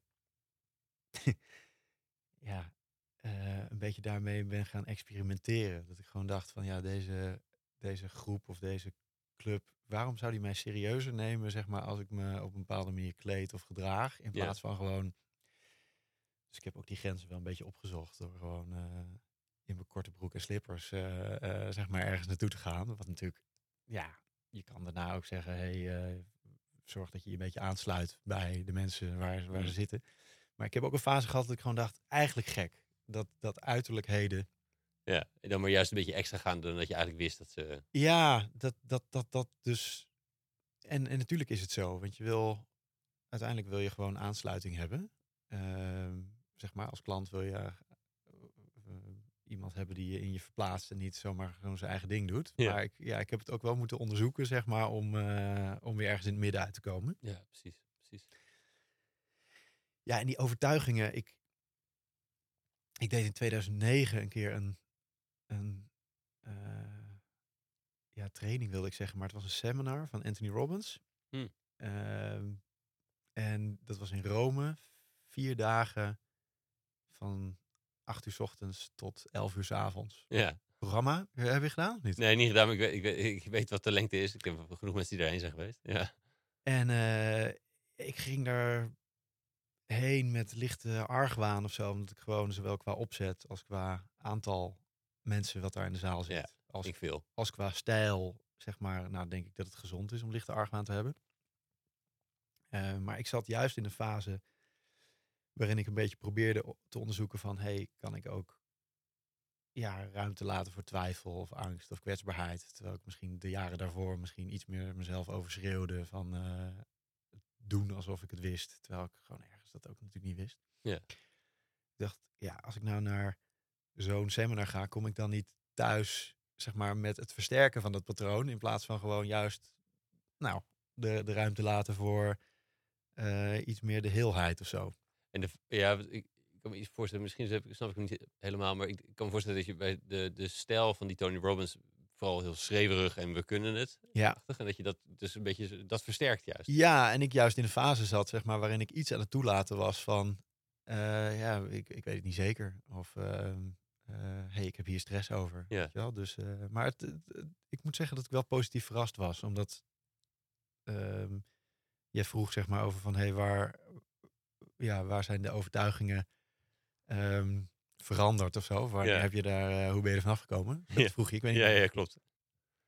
En er zit één onderdeel in dat, in dat programma. Want ik had natuurlijk de overtuiging van... hé, hey, ik ben daar te jong voor. Ik ben te, onder, on- te weinig onderbouwd of zo. Ja. En, en hij noemt dat volgens mij de Dickens Process. En dan sta je dus met bijzonder veel mensen... sta je met je ogen dicht... de overtuiging die jou het meest in de weg zit... in te beelden. Maar dat proces, ik weet niet precies hoe lang het duurt. Volgens mij duurt het een uur. Waar je het eerste half uur, of misschien wel de eerste drie kwartier, helemaal er doorheen geloodst wordt, eh, gevisualiseerd, zeg maar, wat er gebeurt met je leven, professioneel en persoonlijk, als die overtuiging waar wordt. Of waar is. Ja. Ja, en voor mij was, ik dacht, en in welke gekke film ben ik beland? Maar ik zag best wel levendig voor me hoe, nou ja, als, als ik alles geloof en daarna ga handelen, zeg maar, welke overtuigingen er vaak voorbij komen. Nou, A, daar, daar, daar groei je niet echt van. B, eh, ik zag A, ook voor me, zeg maar, dat ik eh, stopte met de dingen waar ik mee bezig was. Omdat, nou ja, als dat waar wordt, nou ja, dan, wie zit er dan nog op te wachten? Ja. Er zat ook een overtuiging bij mij van, hey, eh, je, je, moet het, je moet het zelf doen. Of je, je, je mag niet afhankelijk zijn of zo. Terwijl, ja, nou, je, je weet het, je hebt een gezin. En eh, eh, je hebt samenwerkingsrelaties. Daar is wederzijdse afhankelijkheid gewoon essentieel. Ja.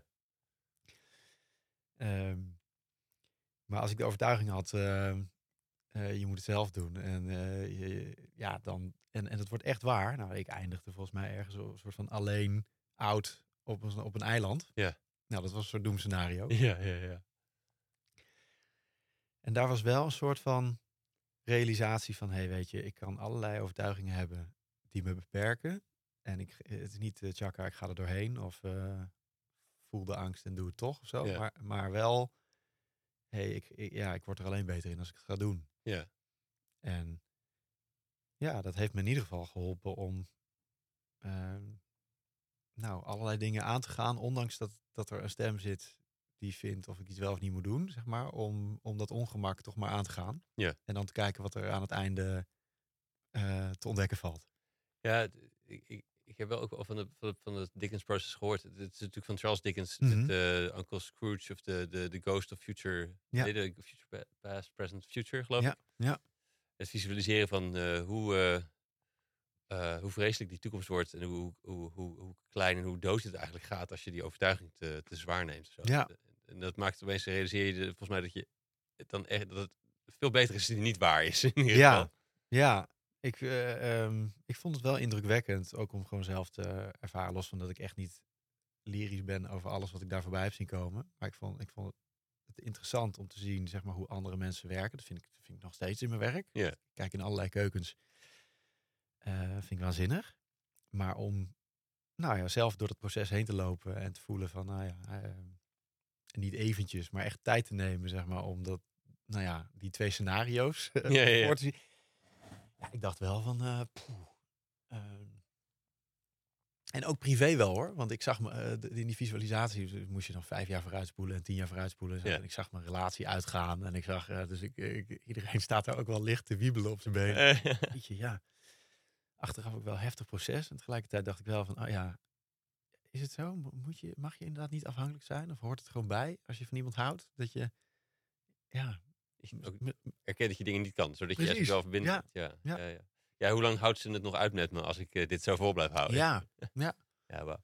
Ik, ik, de, iets, iets vrolijker. Ze hebben de, eh, ik zat laatste podcast te luisteren van, met het interview met Chip Conley. Dat is de.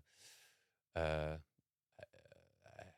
hij, hij, hij, was een soort van mentor voor de oprichter van Airbnb ook. En hij, Ja. toen hij 52 was en de rest 25 was in dat bedrijf, zeg maar. Maar hij dacht, ik kom hier de boel vertellen hoe het is. En, eh, maar hij moest een soort van heruitvinden hoe, hoe die oud was.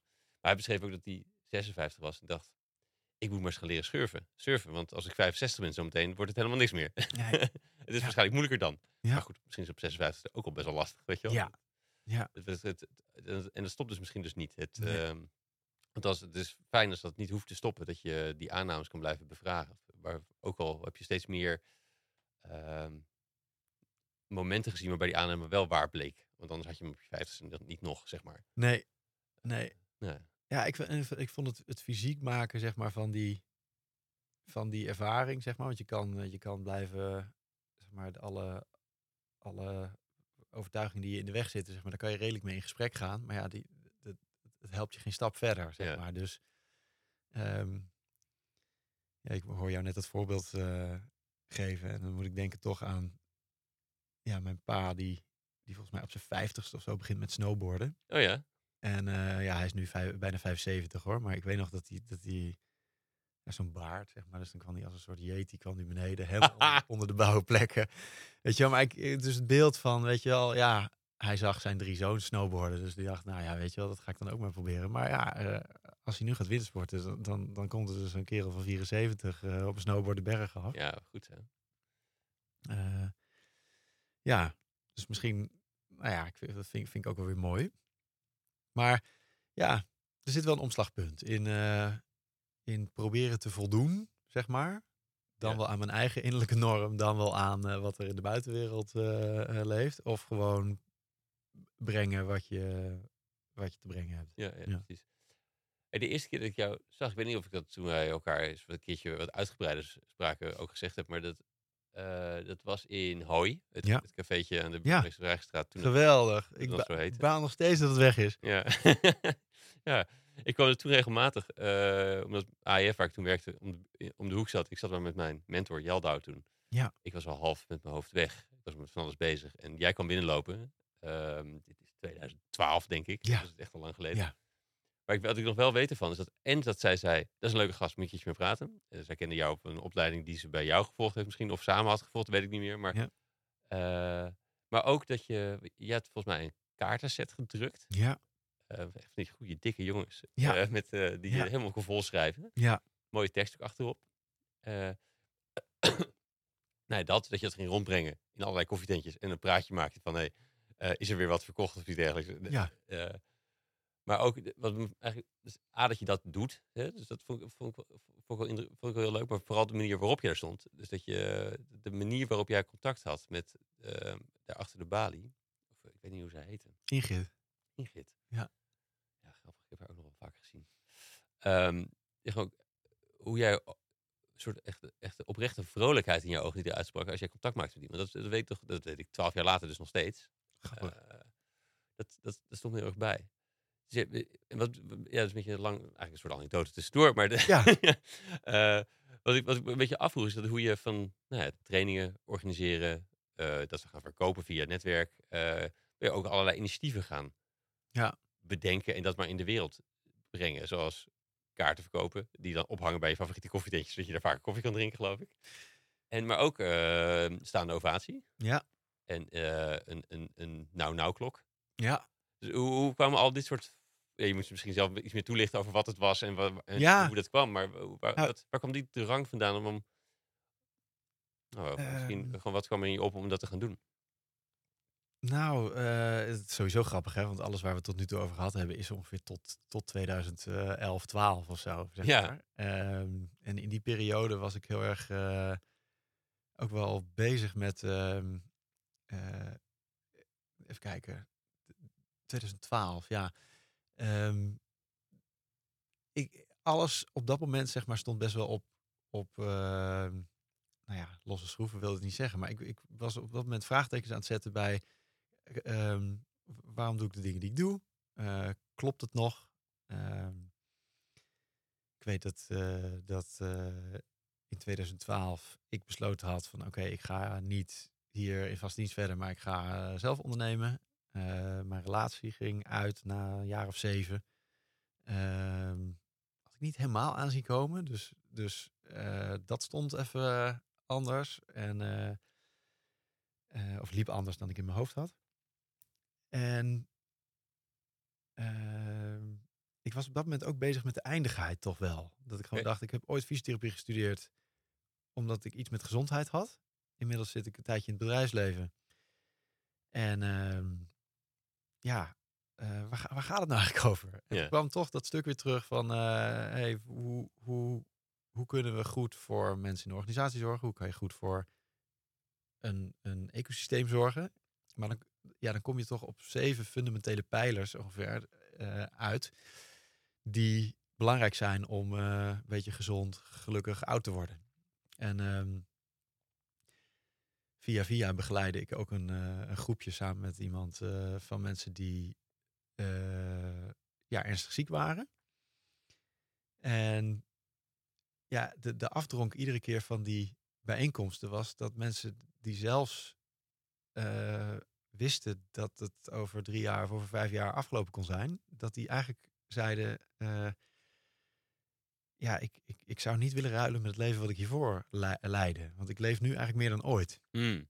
En op een of andere manier eh, raakte dat zo dat ik wel dacht van, hé, hey, ik heb allerlei dingen in mijn kop die, die ik vooruitschuif van, oh, ooit. Of, eh, eh, en ja, ik was een relatief jonge gast, zeg maar. En als mensen dus voelen van, hé, hey, ik, ik heb of volgens de wetten, regels en normen van anderen geleefd.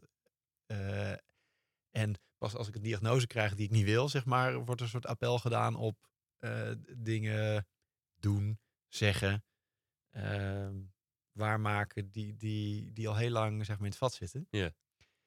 Lange inleiding voor, ja, ik had een aantal dingen die er gewoon uit moesten. En dat was inderdaad een klok, heel cheesy, maar ik heb de cijfers vervangen door nou. Eh, om, ja, volgens mij Tig Natan die zegt van, weet je, de, de toekomst is er nog niet. Het verleden is er niet meer. Het enige wat we hebben is nu.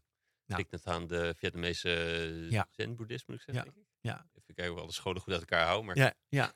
En ehm, ehm, ja, de staande ovatie was destijds iets waarvan ik, ik, ik kreeg altijd kippenvel van flashmobs. Eh, ik kan zelf niet dansen, vond ik. Eh, nog steeds niet zo hoor. Maar eh, ik dacht wel, als er publiekelijk iets gebeurt, zeg maar, en iedereen kijkt even op van zijn telefoon of van de, de, nou, de routines waar ze in zitten, nou dan was staande ovatie iets wat, wat ik een keer op Koninginnenmarkt zo tegenkwam, ergens in Amsterdam.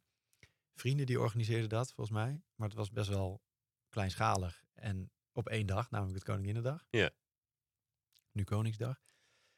En daarvan dacht ik, nou, is eigenlijk zonde dat we dat niet vaker doen. Dus de staande ovatie was eigenlijk ontstaan vanuit ook wel weer dat stuk van, eh, ja, wat is eigenlijk vorm? Weet je wel? Dus kleding, titels, functietitels. Wat heb je gepresteerd in je leven? Ja. En dat,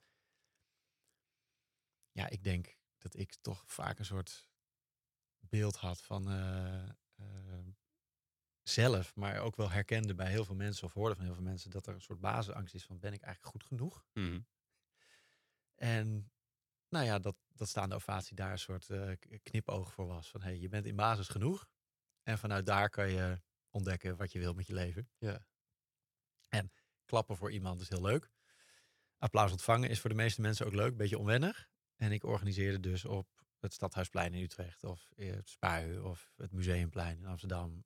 eh, momenten waarop mensen op een IKEA-krukje konden staan en dan van 20 of 50 of 100 mensen een staande ovatie kregen. Als jij een beetje het publiek meekreeg natuurlijk. Ja, ja maar dat de het grappige is dat dat dus wel redelijk vanzelf eh, eh, gaat. Als je al een clubje hebt. Ja, ja. Ik weet nog dat ik de eerste keer dat op de Nieuwmarkt in Amsterdam organiseerde. En dat ik heel hard bezig was met eh 8, 9, 10 mensen bij elkaar te krijgen die met mij meegingen. Want ik dacht, als ik daar in mijn eentje sta, dan wordt het wel een soort, ja, malle appie die dan... eh, Ja, dit is de, de dancing, de dancing madman. of Ja, maar en- van eh, Derek Sivers. ja, de precies. Ja, de ja, shirtless dancing guy. Ja. Ja. ja, maar je hebt wel iets van momentum nodig, zeg Ja, maar. die om- paar volgers ja. nodig, zodat ja, voor iedereen veilig genoeg is om mee te gelukkig waren Camille eh, en Timon en, en eh, Ellen destijds, zeg maar, een, een- clubje, zeg maar, van toen mijn netwerk. Die zeiden van, eh, oké, nou, als hij denkt dat dat werkt, dan gaan we dat maar doen. Er zijn wel leuke filmpjes van gemaakt nog toen. Dus ik, ik, ik had er altijd wel echt eh, eh, hele goede, goede eh, herinneringen aan. Ja, en wat slimmetje zegt, je moet dus niet daar in je eentje heen gaan en dan heel hard werken, zodat je een paar wildvreemde voorbijgangers zo gek krijgt. Nee, Het helpt, die moet ook, het is makkelijk als je die ook een beetje helpt om over te, makkelijk over de grens te krijgen. Ja, en als er dus 20 mensen staan, dan staan er opeens ook 30 mensen. En dan staan er ook 80 Ja. mensen. Ja, dus dat is dat. Hoe zegt die Derek Sivers dat dan? Die zijn net op tijd genoeg om bij de in-crowd te horen, niet te laat om een soort van laf te zijn, zeg maar. Precies. Hij zegt volgens mij andersom. Ja. Ja. ja. de, eh, zeg maar, eh, you will be ridiculed for not joining. Ja. Ja, ja, maar zeg maar, jij vroeg een poosje geleden van, hey, welke thema's boeide je dan? Maar dat was, dat was samenwerken, het was leidinggeven, maar het was ook wel invloed. Dus hoe, hoe krijg je mensen in beweging? Ja. Hoe, ehm, niet zozeer fysiek. Een maar- beetje leiderschap zonder titel. Of zo. Ja, of ehm leiderschap zonder formele macht. Of, maar, maar uiteindelijk gaat het gewoon over... Hey, we, wat maakt dat je in beweging komt, überhaupt, individueel? Maar ook wat maakt dat een groep in beweging komt? Of dat ze ergens een bepaalde kant op willen of niet? Of, Ja. Uiterst boeiend. Dus die, ja, die randgebieden, daar ben ik ook eh, een gedeelte van mijn leven gewoon eh, ingedoken. Hoe Ja. werkt invloed? Hoe werkt hypnose? Hoe Hmm. werkt, wat is het verschil tussen beïnvloeden en manipuleren? ja. Ehm, Hey, je zei net eventjes snel die zeven pijlers. Dan, als, je, als je me een lijstje, mogen, een po- potentie voor een lijstje voorhoudt, kan ik er haast niet nee zeggen. Dat- ja, Wat zei, wat, ik weet ook dat je wel een boek geschreven hebt, co-auteurschap met Henk Fransen. ja, Die, die naam zegt me niks, maar nee, ik weet niet goed hoe dat tot stand is gekomen is. Maar ook dat daar wel al vijf pijlers in zitten, volgens mij. ja. Kun dat was, iets meer over vertellen? dat was ehm, ja, in 2011, 12. Toen was ik dus nog wel ehm, leidinggevende, zeg maar, in vaste dienst en twee dagen freelance. En toen kwam dat stuk van gezondheid weer terug. En toen dacht ik, goh, Deepak Chopra heeft mij altijd getriggerd, zeg maar, zowel op het gebied van leiderschap en op het gebied van gezondheid. Hm. Nou, die kerel is natuurlijk heel omstreden. Hoe zeg je dat? Die is niet onomstreden? Of hoe, zeg- je dat? Niet onomstreden. Ik zei laatst, ik heb al zijn boeken gelezen, maar volgens mij heeft hij 60 boeken geschreven. Dus ik, eh, ik heb denk ik de helft gelezen of zo. En eh, flinke, flinke stapel. ja, maar ik vond, het, ik vond het wel boeiend. En tegelijkertijd, ja, iedereen die een soort van goeroe eh, status heeft, ja, daar, daar kan je natuurlijk ook heel veel commentaar op leveren. Ja. En, ehm, maar ehm, ja, een beetje van de hak op de tak. Maar eh, die, die Anthony Robbins, waar ik in 2009 was, die zei: Je kan beter een week tennisles nemen bij Andrew Agassi dan, dan anderhalf jaar bij een gemiddelde tennisleraar. En toen dacht ik: Hé, hey, dat sluit wel aan bij mijn leerstijl. Want ik ben niet zo'n studiebol, zeg maar. Als ik het echt interessant vind, dan, ja, dan verslind ik het. Maar eigenlijk leer ik het best door eh, ja, samen te werken met mensen die ik hoog op zitten. En Deepak Chopra voelde niet echt bereikbaar. Dus toen dacht ik, hey, wie is er eigenlijk in Nederland eh, iemand die 20 jaar ervaring heeft met de verbinding tussen lichaam en geest, die met gezondheid bezig is, die, eh, en dat, dat was hij. Ehm, dus toen heb ik uitgereikt en gezegd van, hey, ik, ja, dit is mijn verhaal. Je bent iets aan het doen eh, op het gebied van gezondheid, wat ik boeiend vind. Ik weet niet precies of ik van waarde kan zijn, maar mag ik een soort van weer stage lopen of zo? ja. Ja, hij kreeg eh, honderden mails eh, eh, per- week. Maar een soort van bere- bereidheid om stage te lopen, onbetaald. eh, want dat was voor mij wel zoiets van, nou, ja, kan ik van je leren. En, maar wat was hij? Hij was eerst volgens mij regulier opgeleid arts. En daarna meer de alternatieve hoek ingegaan. Ja. Hij begeleidde mensen met kanker. Ehm, hij schreef heel veel over wat je moet doen of wat je kunt doen. Het was niet zo gebiedende wijs hoor, maar ehm, op het moment dat je ernstig ziek raakt en ik was best wel jong en ik dacht van wa- waarom moeten we nou eerst ziek worden om Ja. radicaal anders het leven in te richten? En hij, je kende hem niet al via die groepen, met die ernstig zieken die je begeleiden. Dat... Eh, ja, dat was, dat was met hem ook. oh. Ja, ja, ik deed het met hem. Ehm, en ehm, ja, dat, dat was voor mij in ieder geval aanleiding om hem een beetje op te poken van hey, je schrijft vanuit van hey, dit kun je doen als je ziek bent, maar preventief kan natuurlijk ook van alles. Ja. Dus ja, eh, ik heb de neiging om het zelf te schrijven, maar dan voelt het een beetje alsof ik eh, ja, eh, wat is het, plagiaat? Of het, voelt, het voelt een beetje cheaten of zo, want ik, dan zou ik de pijlers Ja, van hem die jij gebruikt, weet je wel, maar kunnen we dat dan niet samen doen? Dat, dat- nou ja, daar hebben we toen samen gewoon. Als ik het nu teruglees, dan denk ik, oh jeetje, hebben we dat zo verwoord? Of eh, weet je, dat is, maar dat is altijd, als het zo lang geleden is. Zo, dan... Zou je zeggen, ik mag het hopen, tien jaar later, toch? Ja, nee, dat is ook zo. Ja. Maar eh, toen, toen dacht ik gewoon, ja, dit is echt heel goed. En nu denk ik wel van, oeh, nou, ik zou het ook wel weer anders, eh, ik zou het anders verwoorden. Maar ik vond het wel heel tof om gewoon constructief te, te kijken naar van, hey, hoe kan je, want dat was de strekking, zeg maar. Hè? Ja. Je kunt je lijf of een afdeling of een community, kan je zeg maar in positieve zin voeden. Eh, even heel praktisch. Je kunt gezond eten eten of je kunt gewoon eh, crap eten. Ja. Dat heeft effect op jou. Je kunt een vruchtensapje drinken of je kunt wodka achterover slaan. Dat heeft effect. Dus we hadden vijf gebieden gedefinieerd, zeg maar, wat je kunt doen om op, een, op een positieve manier je, je, je systeem goed te voeden. En vanuit daar, zeg maar, eh, nou, je, je leven in te richten zoals eh, wa- wat je het liefst in de wereld wil zetten. Ja.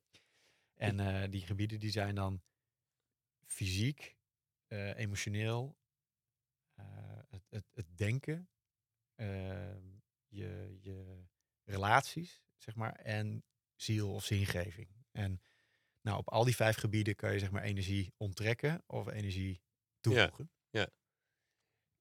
Je, je zei net zeven, dus zijn er in je hoofd twee bijgekomen? Of zijn er, het is misschien een flauwe technische vraag dan, maar de, de, ik ben, als er nog twee bijgekomen zijn, ben ik natuurlijk wel benieuwd welke dat zijn. Nou, weet je, kijk, ik, eh, vroeger was ik heel veel bezig met lijstjes en zo en dat soort dingen. En uiteindelijk eh, in, in, in, de, in het brein werkt natuurlijk eh 18 minder goed dan 5 of 7. dus, dus Kofi heeft bijvoorbeeld, weet je, de zeven eigenschappen Ja, ja, ja. leiderschap. Ja, dat is nog net wat je kan onthouden. Ja. Maar er zijn in mijn ogen meer pijlers dan die vijf, zeg maar, in waar het leven over gaat. En ehm, ik, weet, ik weet dat ik mijn vrouw een keer een boekje eh, gaf van Deepak Chopra. En eh, ik zei, ja, dit vond ik echt eh, dit vond ik een mooi boek, dat moet je een keer lezen. En toen kreeg ik het terug. Overal post-its en dingetjes. Ja, dit klopt niet. Wat is dit voor gast? Eh, dat mooi, want ik was echt helemaal idolaat van, van wat daar stond. En ik kreeg denk ik op, op elke pagina of om de pagina kreeg ik een soort van commentaar op. Waarom schrijft hij eigenlijk niks over relaties? Zeg maar, de kwaliteit van je leven wordt echt bepaald door de kwaliteit van je relaties. Dus wa- wa- wat is dit voor vreemde gast dat hij dat die relaties helemaal niet noemt in zijn boek? Ja, ik vond het... Eerst dacht ik gewoon van, hé, hey, je zit mijn, eh, mijn, eh, mijn inspiratiebon af te fakkelen. En daarna dacht ik, ja, je hebt eigenlijk best een goed punt. ja, ja, ja. Het duurt even voordat je zin had om dat te ontvangen. Ja. Ja, ja.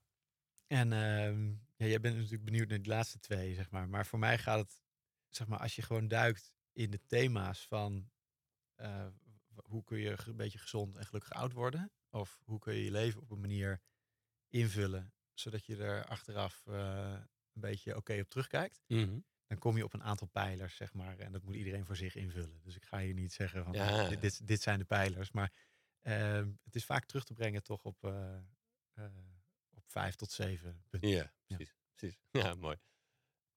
Ja. Ik was nog met die, met die wat, hoe voed je eh, eh, ziel? Krachtige ziel? Of, of hoe hou je dat, hoe, eh, hoe voed je die goed? Wat zijn, Ja. daar, wat zijn daar ingrediënten voor? Ehm, ja, iedereen heeft een andere associatie op ziel. Hè? En, Mhm. eh, ik, ik, ik ben niet gelovig opgevoed. Mijn moeder overigens heel erg. Dus ik denk dat wij daardoor gewoon zoiets hadden van... nou, eh, wij zeggen thuis van ik geloof in het iets-isme. Ik geloof dat er meer is dan we kunnen waarnemen. Maar hoe dan? Dus ja, hoe, hoe ziel gevoed kan worden. In mijn ogen gaat het heel erg over van waar je, waar je eh, interesse in hebt. Dus ik, ik weet niet, wa- waar, waar heb jij een specifieke interesse of fascinatie voor? Dat is een vraag aan jou. Ja, ik, eh, ik, eh, ik- Ook als kind al bijvoorbeeld? Jeetje. Ik ben zo slecht in weder het vraag terugkrijgen als ik in een vraagmodus zit. Ik wel even na te denken dan. Ehm, mm, ook als kind al.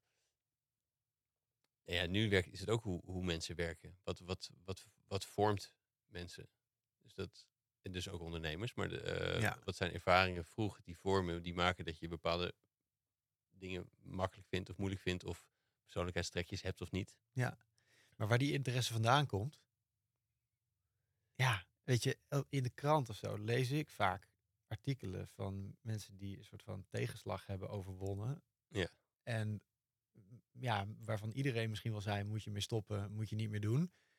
En niet een soort Amerikaans succesverhaal, hè? Van if je, eh, weet je wel, eh, als je er maar genoeg effort in stopt, wat, eh, en dan lukt het. Nou, dat inmiddels denk ik dat de realiteit gewoon is van niet alles wat je wil kun je maken. Niet alles wat je in je kop hebt kan, weet je wel.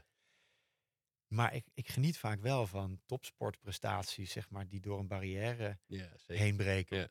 Van van eh, dingen die niet kunnen, ogenschijnlijk, maar die op een of andere manier, zeg maar, eh, op, een, op een andere manier wel tot stand komen. Ja, ik geniet van die verhaal. Geen idee waar het vandaan komt. Ja. Dus hoe voed je ziel? Ja, in mijn ogen door dingen te doen waar je, waar je een interesse in hebt liggen. En de een noemt het passie of interesse. Of...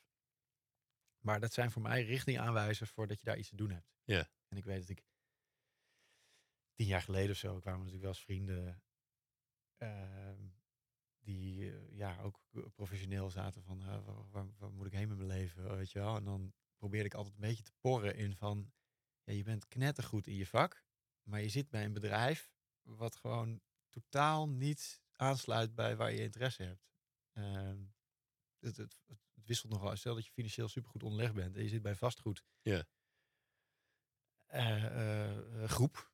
Is iets heel anders dan dat je bij eh, een, een, een sportmerk of zo zit. Als Ja. je gewoon al je hele leven bezig bent met, met eh, topsport. Ja, ja, precies. precies. En, ehm, en voor mij, kijk, we hebben voor een deel hebben we eh, een soort gezamenlijke interesse. Namelijk hoe, hoe werkt de psyche? Hoe, hoe, ik neem even mee in een kijkje, zeg maar, in, in, in, in het brein van een ondernemer. Ja.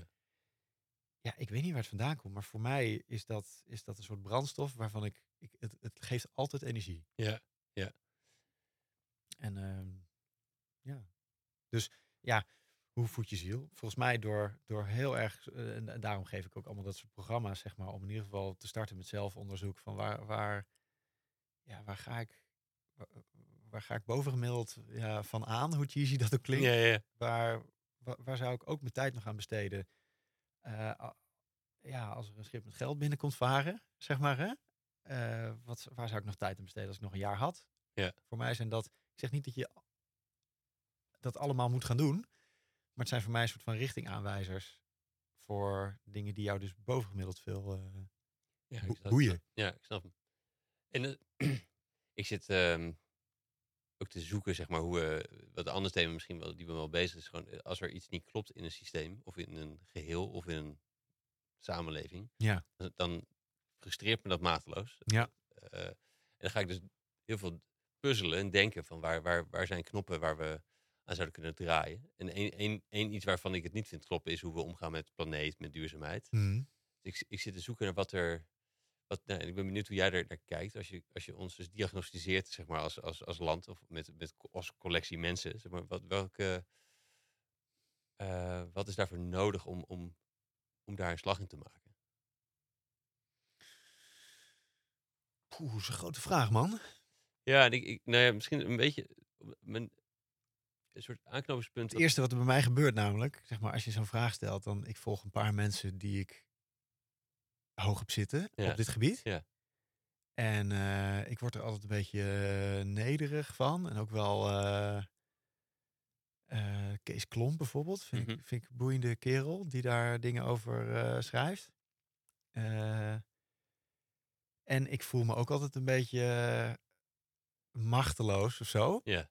Eh, dus als je zo'n vraag aan mij stelt, dan denk ik, ja, je stelt hem totaal aan de verkeerde persoon. Eh, be- begrijp, ik begrijp het sentiment, hè? Dus misschien iets, iets gerichter. Ehm, een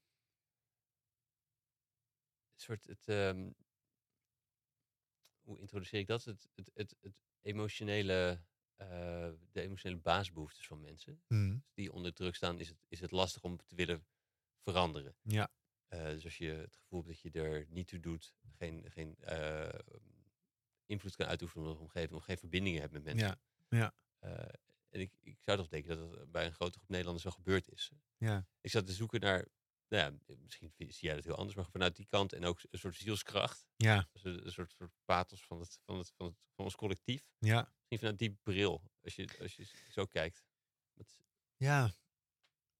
Als je het over behoeftes hebt, zeg maar, ik weet dat, dat angst en machteloosheid, die triggeren enorm ons stresssysteem. Ja. Dus nou, je kunt je afvragen naar, in het collectief of in Nederland, zeg maar, welke groep zich machteloos voelt en hoe zich dat dan uit, zeg maar, in gedragingen. Nou, kijk naar alle discussies op dit moment eh, eh, die gevoerd worden eh, in het publiek debat. Ja. Ehm, als je het hebt over de basisbehoeften van, weet je wel, eh, jonge baby's, weet je wel, die, die worden over het algemeen warm gehouden en gevoed en eh, eh, krijgen aandacht. En weet je wel, alles zet je in het teken van om je pasgeboren baby, zeg maar, in alle be- eh, behoeftes te voorzien. En naarmate we ouder worden, zeg maar, komen al die behoeftes onder druk te staan. Ja, ik, wat, wat ik zie, maar dat is meer vanuit mijn werkgebied mijn, dat, dat, ik, dat ik gewoon, ja, dat, dat, dat, daar word ik ook soms wel kwaad eh, van. eh, dat, dat gezien worden, gehoord worden, serieus genomen worden, eh, werkelijke verbinding. Ja, eigenlijk staan al die dingen onder druk. Ja. En het is iets te makkelijk om dat op management of zo te schuiven, zeg maar. Dus ieder, er zit ook weer een soort van, ieder heeft weer een, een eigen, eigen stukje van die taart. Maar ik, sinds ik zelf kinderen heb en, en mijn eigen smartphone gebruik, zeg maar, observeer, denk ik wel van, jeetje, de, de, de komende tijd ehm, wordt volgens mij ook een uitdaging, even los van nog de? Mhm. Ehm, want, ma- maar, maar de, de uitdaging om werkelijk verbinding te ervaren met je kinderen, met je vrouw of man, eh, met collega's. In plaats van te vluchten, zeg maar, in de algoritmes die, eh, die door een paar slimmerikken bedacht worden. Ja. Ja, daar, Ehm, ik denk dat daar heel veel basisbehoeften door onder druk staan. Ja. Is er werkelijk verbinding? Nou, steeds minder volgens mij. Ja. Ehm, word je echt gezien? Nou, ik denk dat niet al je behoeftes door iedereen altijd vervuld worden.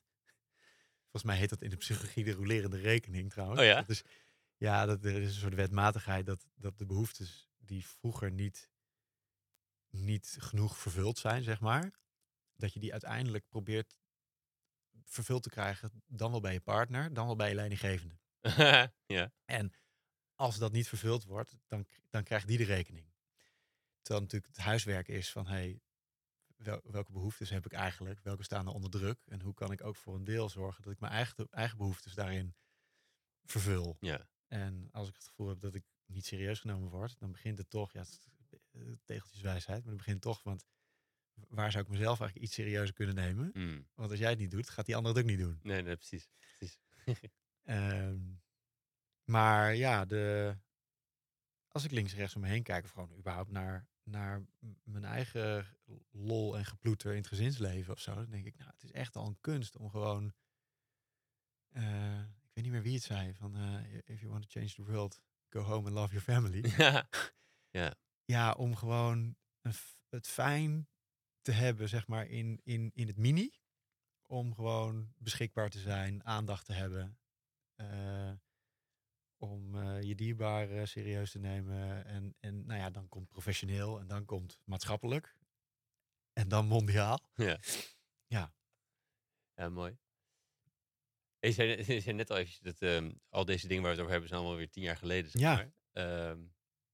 Ik moet zelf denken aan, eh, ik ben net 40, dus dan voor mij is dat precies 30 tot 40. En, en af en toe ook terugkijken van, wat heb ik allemaal gedaan die, die Ja. tien jaar? Die is ja. voorbij gevlogen. En natuurlijk is een groot deel daarvan komt omdat mij althans bij jou volgens mij ook wel een groot deel van je aandacht eh, naar een startend gezin is gegaan. Ja. Maar hoe is het voor jou als je terugkijkt op de af- die tien, afgelopen tien jaar? Wat je, ik bevraag je natuurlijk, lijkt alsof ik je bevraag alleen maar op de, nou wat heb je allemaal in je werk gedaan? En dan Ja. denk je, oh wat, misschien, misschien is er wel minder of misschien wel helemaal niet. Dat je denkt, je denkt juist een andere verdiepingslaag daarin. Ik weet niet zo goed, wat, wat, wat zie jij nog in die laag, in, in die jaren zo terug? Ehm, in de afgelopen tien jaar? Ja, dus, dus na al dit, hierna allemaal, maar, tot, tot nu, zeg maar, je nog steeds, je traint nog steeds, spreekt nog steeds. Ja. Ehm, nou, mijn werk is in die zin verschoven. Dus ehm, waar het vroeger, zeg maar, eh, een paar dagen waren, zeg maar, zijn het gewoon langere trajecten. Waar eigenlijk waar we het over hadden met de fysiotherapeutische diagnose, zeg maar, die duurt nu niet een half uur, maar die duurt eh, soms een maand of drie. Mhm. Ehm, dus het zijn langere verbindingen die ik aanga eh, met de mensen met wie ik werk. Wat, het voor mij interessanter maakt en het in mijn ogen ook effectiever maakt. Zeg maar, voor, eh, voor wat ze krijgen. Ehm, ja, privé is natuurlijk heel veel verscho- verschoven, zeg maar, met de komst van Tuur, eh, die nu vijf is, en June. Eh, ja, en een soort wetmatigheid is dat als de gezondheid of iets onder druk staat, zeg maar, dan wordt, worden die prioriteiten heel helder. Dus ik heb ook wel een periode gehad dat ik wat, wat werk teruggeschroefd heb om gewoon echt samen met Margreet, zeg maar, eh, eh, focus op het gezin te hebben. Ja. Ehm, ben ik echt super trots op hoe we dat samen gedaan hebben. Want je kan ook heel erg uit elkaar groeien. Eh, zeg maar als stel. Ja. En, en ja, het heeft ons juist heel erg bij elkaar gebracht. Mm. Überhaupt in de afgelopen tien jaar, ja, denk ik dat ik, dat ik ehm, ook, ook even los van professioneel, hè, maar eh, in mijn relatie, zeg maar, heel realistisch, zeg maar, ben geworden, meer realistisch ben geworden met eh, dat het in kleine dingen zit. eh, om op avontuur te gaan. Dat een gezin niet het einde van het avontuur betekent, maar eigenlijk het begin van een heel groot avontuur is. Mm. Ja. Ja, en om, om, wij zijn net met elkaar een maand op Bali eh, geweest. Ja, om, om gewoon tijd te hebben met elkaar. Om ehm, nieuwe dingen te ontdekken. Om, eh, dus eh, werk en, en waarde toevoegen in het professionele leven is belangrijk. En ik merk gewoon dat dat ehm, nou, beschikbaar zijn ook gewoon eh, een, een heel wezenlijk deel is, zeg maar, van, van hoe ik nu in mijn werk sta. Ja. Ehm, ik merk dat identiteit, zeg maar, dan wel van een individu, dan wel van een groep, me nog meer is gaan fascineren. Want jij zei, hoe kan je de ziel voeden? Voor- Voor mij is gewoon ja, snappen waarom mensen ooit begonnen zijn. Dan wel met ondernemen, dan wel. En ze daarmee helpen om, nou ja, daar weer naar terug te gaan of zo. Ja. Ja, ik, ik, het voelt voor mij echt niet als werk. En, en, eh, en het voelt ook vaak alsof ik. ehm, ja, dat is toch een beetje imposter eh, eh, syndroom. Maar dat ik, dat ik denk van, eh goh, daar moet je mij niet voor hebben, daar moet je iemand anders voor hebben. Maar dat was laatst via via kwam er een radiostation met van, hey, wil je eens met ons meedenken waarom we er ook alweer zijn? Hmm. Eh, en ja, als dat door een, weet ik veel, chipsfabrikant of zo is, dan denk ik gewoon, ja, ik, ik, dan, dan spendeer ik liever tijd met mijn kinderen, zeg maar. maar eh, eh, ja, in dit geval de journalistiek of een radiostation, dan denk ik gewoon, boeiend. Hoe kunnen we in een soort snelkookpan erachter komen waarom jullie ooit opgericht zijn? En of dat nog overeind staat. Ja, eh, inmiddels knoop ik zeg maar gewoon alle dingen die ik interessant vind en vergaard heb van de afgelopen twintig jaar, die knoop ik dan aan de vragen van, van nu. Ja. Dus ja, ik, eh, dat boek van Victor Frankl, heb je, ja, Man's Search for Meaning. Man's Search for Meaning. Nou, ik, ik weet niet. Ik las dat. Niet, niet echt lichtzinnige kost. Maar ik vond het eh, boeiend om te lezen. En dan de vraag van het radiostation van... Ja, wil je eens meedenken waarom we er zijn? Knoop ik dan aan Victor Frankl. Ja, En dan, ja, dan vraag ik... eh, kunnen jullie in komend uur een persconferentie voorbereiden... waarin jullie aankondigen aan Nederland dat jullie stoppen? En eh, ja, dat werd heel mooi opgevolgd, zeg maar. Dus eerder drie groepjes die, die, die, ja, die kwamen echt met een hele serieuze persconferentie... waar echt tranen eh, vloeiden, zeg maar, van collega's. Want het was zo realistisch. En daarna was natuurlijk de vraag... maar als jullie er niet meer zijn... ja, wat mist Nederland dan? Zeg maar. En wat staat aan de luisteraar te doen? Of wat staat andere partijen in het medialandschap dan te doen? En daar kwam hun betekenis, zeg maar, naar boven. ja, mooi. Ehm, dus ik vind, ik vind de, de diversiteit aan klussen en, en de, de langere verbindingen, Mhm. dat is verschoven de afgelopen tien jaar. Ja. En je zei ook voordat we starten al, van wat, wat- wat je boeit is zeg maar, hoe je als vader eh, stimuleert. Nou ja, proberen, oefenen, leren, mag allemaal lekker veel misgaan eh, voor je kinderen.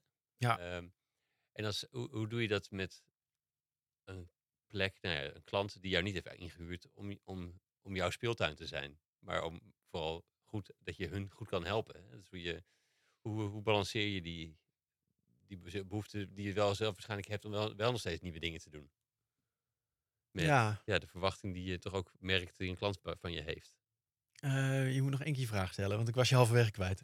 Hoe balanceer je de behoefte die je wel hebt om nieuwe dingen te blijven doen? Ja, eh, die je ook vindt dat je voor je kinderen, eh, en je kinderen ook toewenst. ja, Met, eh, nou ja, de klant die verwacht, eh, die heeft een vraag die bij je neergelegd. Jij wil geen imposter zijn, dus jij wil hem ook oplossen. Ja. Eh, dus hoe, en eh, ze heeft niet gevraagd om jou, eh, aan jou, eh, hoe eh, kun je even bij ons komen spelen? nee, Dus hoe, hoe balanceer je toch wel ook nieuwe dingen proberen?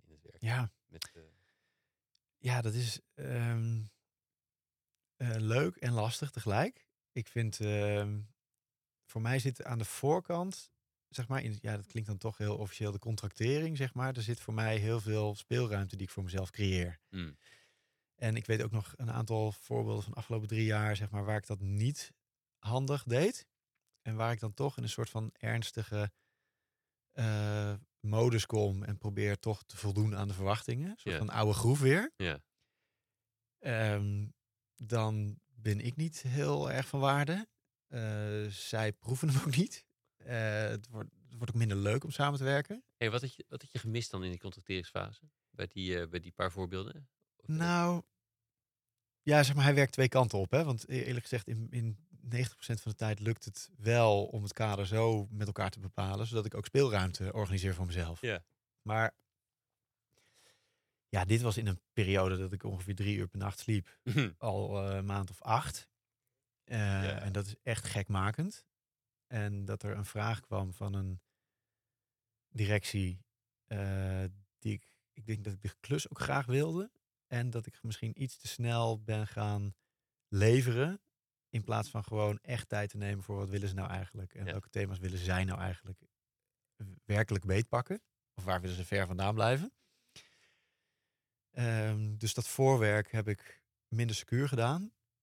Ehm, ja, ik weet niet. Ik kan het op nachtrust gooien. Of ik kan het op eagerness gooien. Of ik, ik, ik weet het eigenlijk niet zo goed. En beide zijn in ieder geval geen goede ingrediënten om... ehm, Nee, dus daar had ik heel weinig speelruimte voor mezelf georganiseerd. En de meeste klussen die ik nu aanga, zeg maar, daar, daar, ja, daar weten mensen ook wel van, hey, eh, je krijgt niet altijd wat je vraagt. Eh, je- sterker nog, misschien is het wel nodig voor, voor jullie oplossing om, ja, om even daaruit ge- getrokken te worden. ja.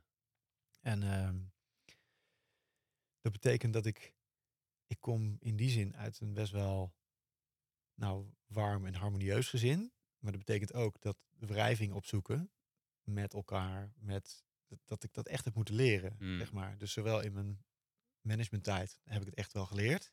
Maar ook nu als zelfstandige merk ik gewoon van, ja, het wordt meestal gewaardeerd als ik me uitspreek en ook eh, door het oncomfortabele heen. Maar ik zit geregeld ook nog wel weer op plekken waarvan ik denk, ja, ik, eh, de meest rauwe versie is eigenlijk gewoon dit. En eh, ik had laatst een directieteam die heel veel moeilijke eh, eh, dingen naar elkaars hoofd slingerde. En toen dacht ik, wat, wat, zou, wat zou de speelse variant zijn eigenlijk van deze middag? Maar ik weet, ik was al lang met hen bezig, dus ik had de permissie voor mezelf en Ja. van hen om gewoon even iets totaal anders te, Ja, te doen. Dus ik vroeg hen van, oké, zou je met je niet-dominante hand eh, eens op een briefje willen schrijven wat je eigenlijk van die andere departementen vindt? Eh, vanuit het perspectief van een jochie van tien. dit. eh, ja, wat goed. Ja, dus iedereen schreef soort van met hele hakkelige letters en zo op van eh, ja, dit departement krijgt veel meer stickers dan wij. En eh, dat is al tien jaar zo. En het grappige is dat iedereen echt in een deuk lag daarna. Maar er zat heel veel waarheid in die, Ja, in die teksten die, ja. Ehm, en toen dacht ik, oh, hey, grappig. Dit, dit, dit, dit, dit- soms lukt het dus wel om de speelsheid ja, in te brengen. En soms ook echt niet hoor. ja, ja, ja precies. Ja. precies. Ja. Wauw. Ehm, we moeten een beetje naar afronding. Ja, En ik ben be- benieuwd of jij nog vooraf hebt nagedacht over eh, inspiratiebronnen van jou. Je noemde er al een hele lijst eh, gedurende. Dus het wordt een lekker lang lijstje met, met, eh, met show notes waar mensen op kunnen doorklikken naar modellen of boeken en zo. Maar ik ben benieuwd of, er of er nog iets anders is wat, jij, wat, je, wat, jou, wat jou inspireert in jouw leven, ondernemerschap. Ja. Ehm, ja, ik, kijk, wat, wat mij inspireert is vooral eh, ook mensen opzoeken die in een ander vakgebied of een andere tak van sport gewoon wel knettergoed zijn in hun vak. Ja. Ehm, en, en daarmee uit te wisselen en te sparren. Dus dat is mijn manier, zeg maar, van inspiratie opdoen naast lezen. Maar met een jong gezin, ik lees de afgelopen vijf jaar echt eh, bijna geen boek. En daarvoor wel. Ehm, dus eh, ja, het zijn ge- geen linkjes waar je op eh, kan klikken. Maar waar ik eigenlijk vooral de oproep zou willen doen is... hey, welke één of twee mensen ja, heb je in je kop... waarvan je misschien wel de, de overtuiging hebt... die zitten niet op mij te wachten. Of ze zien mij aankomen of die persoon heeft veel te druk. Maar om die eens een keer een mailtje of een belletje te geven... ehm, om daar een gesprek mee aan te knopen. Ja, mooi. Ehm, ik vind Esther Perel waanzinnig inspirerend. Hmm. En die heeft natuurlijk de, de, de persoonlijke tak eh, voor koppels, zeg maar, als, eh, als eh, therapeut. Eh, maar ook voor zakelijke relaties. Ja. Housework. Ja. of je die podcast... Ja, heb ik ook wel eens geluisterd. Ja, hoe je dus een gesprek faciliteert of mediate bijna tussen twee oprichters of drie. Ik, ik, ik begeleid wel eens een, een directieteam van drie, zeg maar, die het niet helemaal eh, op één lijn zitten, zullen we maar zeggen. Ja. Echt wel eh, in crisissituatie. En dan, dan merk ik wel dat ik af en toe even die podcast van Esther Perel eh, beluister. Omdat zij, vind ik, ijzersterk is in niet zozeer oordelen, maar wel mensen vrij vroeg afkappen. Mhm. Om te checken of haar aanname klopt. Of, eh, want ze heeft gewoon simpelweg de tijd niet om die verhalen heel lang door te laten lopen. en dat vind ik er wel inspirerend aan. Omdat ik denk ik van nature de neiging heb om mensen uit te laten praten. En om, om maar in dit geval deze drie directeuren die, ja, eh, die, die hadden een soort van, eh, eh, hoe, hoe zeg je dat? Horizon van zes maanden om eruit te komen met elkaar. En als het niet lukte, zeg maar, dan was er ook een ander scenario. En wat, wat mij dan helpt toch door zo'n podcast van Esther Perel te luisteren, is gewoon veel eerder in te grijpen. Veel Hmm. sneller af te kappen. En cleaner, zeg maar. Want ik, ik heb natuurlijk ook een mening over leiderschap. Ja. Maar door gewoon iets meer, eh, ja, eh, toch korter op de bal eh, en, en te checken. Want voor je het weet, zeg maar, zit je in je eigen verhaal. Terwijl Ja. eigenlijk, eh, ja. En ja, welke, ehm, welke dingen ik nog meer inspirerend vind. Kijk, maar dat gaat dus echt wat, wat ik 10, 15 jaar geleden las. Wat mij wel inspireerde om bijvoorbeeld die, die kaarten te maken of die klokken Ja. te maken of eh, staande ovatie te organiseren. Was ehm, de zeven spirituele wetten van succes van Hm. Deepak Chopra. Ja. Nou ja, ik denk dat er bij mij ergens in een verhuisdoos nog dat boekje ligt met al die geeltjes van mijn vrouw erin. Eh, met alle commentaren over wat Chopra eigenlijk mist aan, aan essentiële dingen. Maar ik, ik vond het echt, de eerste keer dat ik het las, snapte ik er geen hout van. Omdat het ook over eh kwantummechanica gaat. Mhm. En over ja, wetten, zeg maar, waar ik eh 15 jaar geleden heel weinig mee kon. Of 20 jaar geleden. En ik, ik las hem eigenlijk twee, drie keer per jaar of zo. En dan las ik iedere keer weer andere dingen. Ehm, ja, heel cliché, maar ik vind de alchemist geniaal. Ja. Eh, maar dat is niet zozeer uit, uit ondernemerschapsoogpunt, maar gewoon uit Ja. Loop je pad. Precies. Ja. en ik moet zeggen dat ik daar de afgelopen tien jaar ook meerdere keren wel doorheen ben gegaan. Door gewoon te denken, hey, wil ik iets toevoegen? Wil ik iets nieuws? Wil ik iets anders? Of moet ik vooral verdiepen, zeg maar, wat ik op dit moment eh, aan het doen ben? Ja. Ehm, ja, ik denk dat dat het voor nu is. Dat is ook een Ja. mooie lijst. Ja. Ja. En als je nog dingen hebt die, die we de achteraf wel opsturen, dan, dan voeg je ze toe. Helemaal, helemaal, helemaal goed. Ehm, leuk, zal ik doen. Hey, mooi. Mag je bedanken? Ja. Voor eh, aanschuiven allereerst natuurlijk, maar ook om, nou, we hebben elkaar een handjevol keer gezien, maar het is wel grappig dat ik meteen een soort verwantschap eh, merk met hoe jij je werk beleeft, hoe jij je in het leven staat. En, en eh, ja. ja, mooi. Mooi hoe je dat doet. En daar haal ik ook heel veel uit. Dus leuk om te zien. Dankjewel daarvoor. Heel graag gedaan.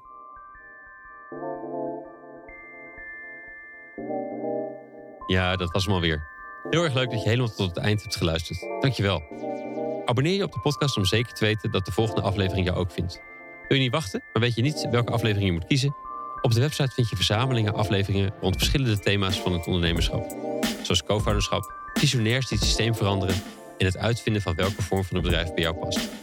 Deze vind je naast uitgebreide show notes met alle lessen en links van alle afleveringen op www.studiogeorge.nl slash podcast.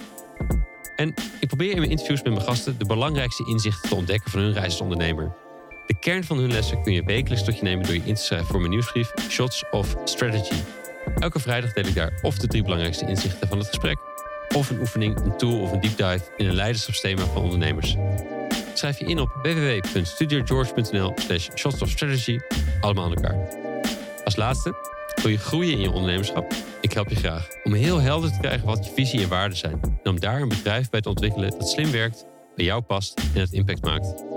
Een mix tussen coaching en advies. Een mix tussen business skills en persoonlijk leiderschap. Kijk op www.studiogeorge.nl slash coaching voor de opties. Heb een goede dag en tot de volgende.